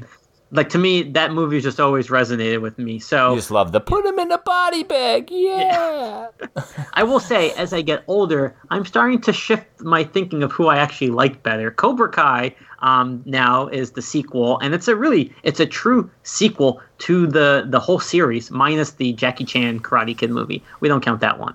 Um, the next Karate it's Kid the Kung Fu Kid in canon. Um, so those so just for anyone who's curious. Those first four movies, Karate Kid one, Part two, Part three, and Next, are technically all canon, and it's fair game of any of that stuff showing up in Cobra Kai, according to the creators. Yeah, the uh, remake was Kung Fu anyways, wasn't even karate. It was. It should have been Kung Fu Kid. Um, so anyway, let's not let's not go on my Karate Kid uh, soapbox, but Cobra Kai, to me, is a fantastic series. It really lives up to its show, to, to its history really well. The fact that they have the original actors coming back, the fact that they even bring up things that have been in the fan community about, you know, who really won the tournament, was Daniel's kick illegal, that kind of stuff. They play on that so much, but they have a whole bunch of likable new cast for that new generation. Um, so with that said, I've watched the series, I think, two times in completion. I just finished it with Shanna, who had no interest whatsoever, and now she goes around the house with my Karate Kid headband just screaming, Cobra Kai, every single second. So she loves the series now. I think that's um, fake news, J P. I haven't heard it one time on this episode. She's downstairs. You can't hear her. She's doing it. Um, so, so Cobra Kai, the game, gets announced. So, of course, I'm just giddy with excitement. I'm like, all right, my favorite T V series is getting a game on my favorite console, and I get it. So the first thing to really make sure people understand is if you are a fan of the show, it's probably going to go a much longer way in enjoying the game than if you're just going in looking for a beat 'em up. Um, as Barry said, there definitely are better and more solid beat 'em ups in terms of the fighting mechanics, the enemies, all that kind of stuff. Mm-hmm. As a fan of the series, though, what I will say is you could tell that they had a lot of fun making this game for a few reasons. One, they have the original composers of the Cobra Kai series doing the music. You have many of the actors. So you have William Zabka, who plays Johnny. You have, um, drawing a blank on Daniel's real name. Danielson. In real life. What's his real name? His What's name is Danielson. Okay, Danielson. Uh, you know, you have you have some of the characters it. like Hawk, Hawk, and um, and all of them, and then you have you know some that are just you know brand new. So like Sid, who played Johnny Stepdad. Are you sure that that's your favorite movie, and you don't know the main actor's name? It's Ralph Macchio. Ralph Macchio. Oh, come on, man. One one thing you need to learn about me is that I'm very bad with names, no matter what I've seen. So. Nothing against Ralph Macchio. I apologize. Um, what are you so anyway, doing, man? What are you doing? The other thing is, you know, the dia- the story and the script were written by by the writers of the show. And I think they really went tongue-in-cheek with having fun one hundred percent on some of the tropes and some of the catchphrases. Because, for instance, you know, Tori, one time in the show, when she gets introduced, she goes, oh, I'm Tori with a Y. So what's her power move when she powers up? That's Tori with a Y, like every time. Um, when... If you, rem- I don't know if you got to this level, but you you're at the car dealership, and Tom Cole, who is Daniel's competitor in the in the car salesman industry, you oh, know, geez. in the show, he's like, Angela, go get me a boba. Daniel, you want a boba? You want Angela to get you a boba? Because this guy's obsessed with boba tea. So what what's in the game? Literally every sentence he has is like boba, boba tea. You need boba tea. Like like they go oh, over the top. And to me, that's showing that they're they're having fun with the game. At least that's how I'm gonna take it. I really hope it's not lazy writing, but I think it's more... Oh, no, that's back. It's all tongue-in-cheek. Exactly, and yes, it, it's a little crazy with the crazy karate moves and the power-ups that, you know, the the crazy bad guys on rollerblades with bats and, I mean, like, the violent people and whatnot. Remember, but overall, J P, in, in Shaq Fu, he got into a cactus. That is...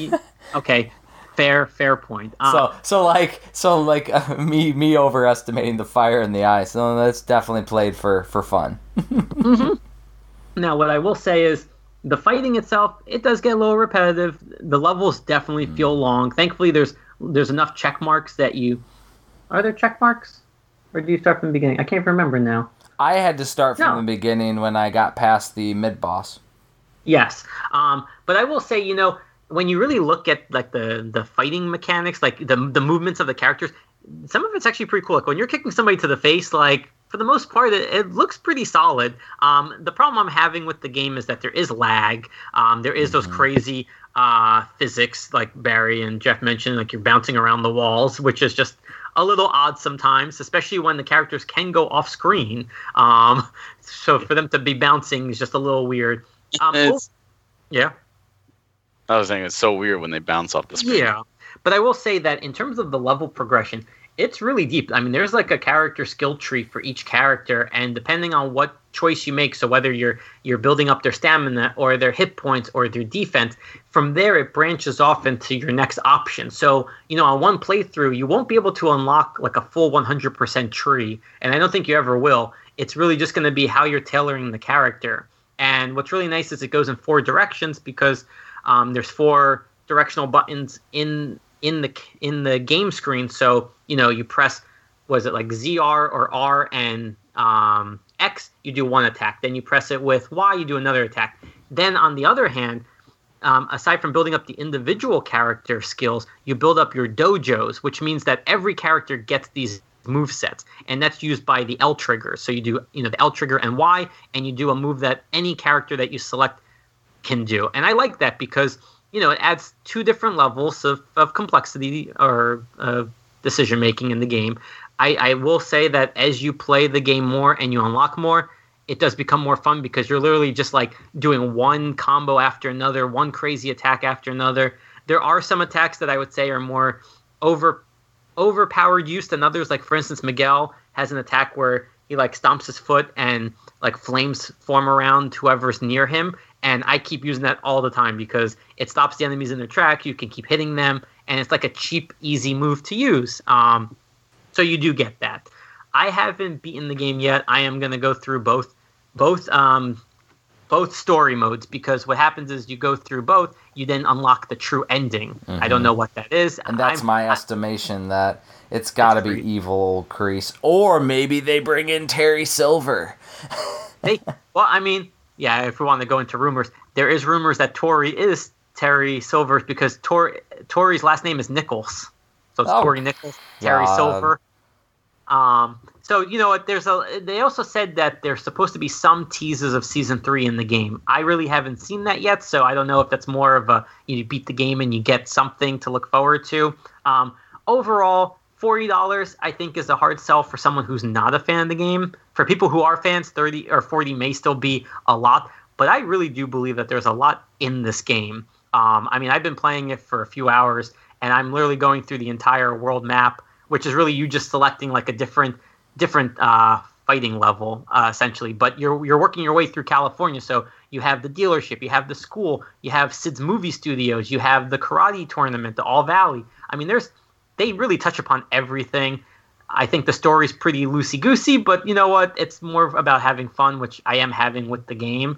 Uh, I think thirty would have been an easier sell for anybody, if I'm being honest with the price. But as a Cobra Kai fan, I like the game. I definitely think it's worth playing. Um, and yeah, so I like it. Cobra Kai never die. Cobra Kai never... No mercy. So, I mean, you know, we'll let the listeners make up their decision. Um, really... Cool to be able to play in handheld mode in short stints is what I would say. Not necessarily yes. something that's going to be in my my top twenty. That's for sure. And, and I only had one game-breaking bug appear that that closed out the game for me. Um, so I it, it didn't happen. It didn't happen twice. Only one. Only one. Surprisingly, I was in the uh, movie studio lot, so Sid's movie studio, and they're filming like a Karate Kid movie. And they use one of the kids from Cobra Kai as, like, the actor. It is, and it's very funny. And, like, they have even, like, parody trailer or posters. And I think one was called, like, the dying teenager movie or whatever. And it's, like, Jeez. a love story. But I got to this one point where these two bad guys come out and they do, like, their power-up. And the game literally just freezes and then closes out. And I'm just like, I just spent, like, fifteen minutes in this level. I'm, I think I'm going to take a break. Yeah. So somehow... Somehow that got through Nintendo's quality check. I don't know how. Yeah, but. Jerk. Minutes for the. I mean, that that just tells you it's a little too long.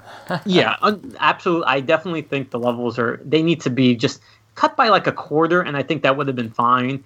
And it's you know it's sometimes sometimes it's nice when you have a lot in the game, but at the same time, there's a, there is a thing as too much. And I definitely agree that the levels are just a little bit too long to make it a quick like pop in and out play. Because I really do feel like you have to dedicate like. fifteen, twenty minutes just to one level.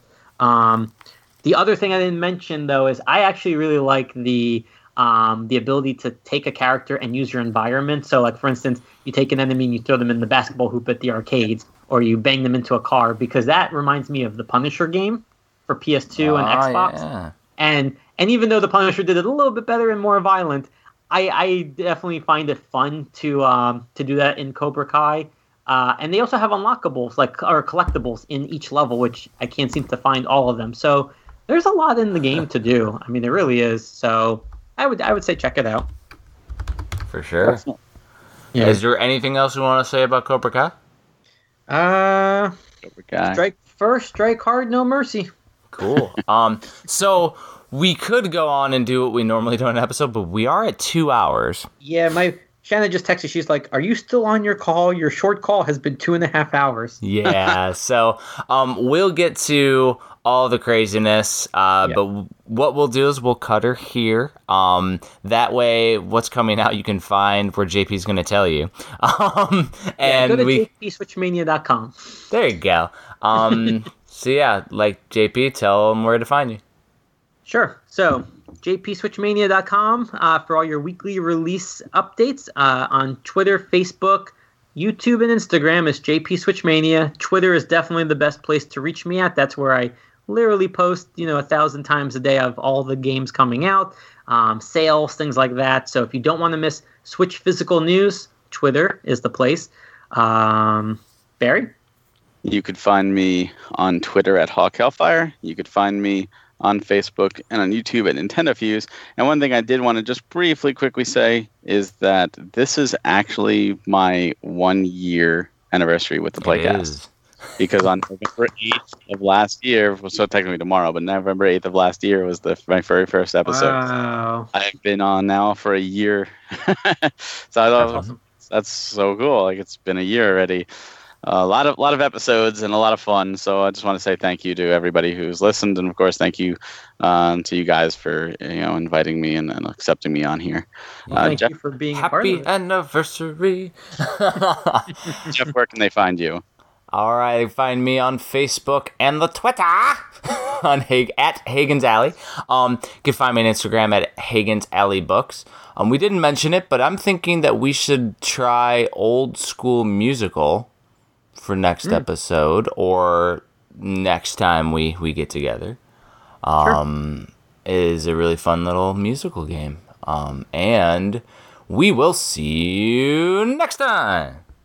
Have Bye. A good- oh, that was close. We, we haven't done it in so long. We're off on our game. I was, I was waiting for you. You always go first. I know, I know.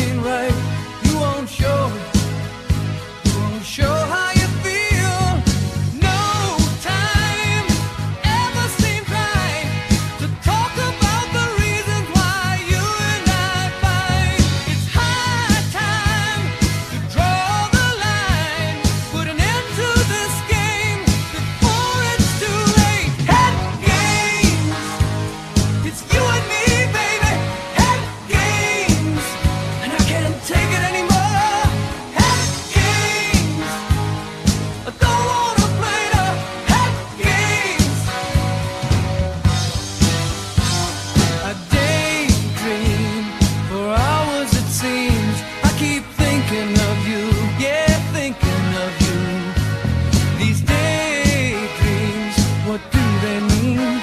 They keep haunting me.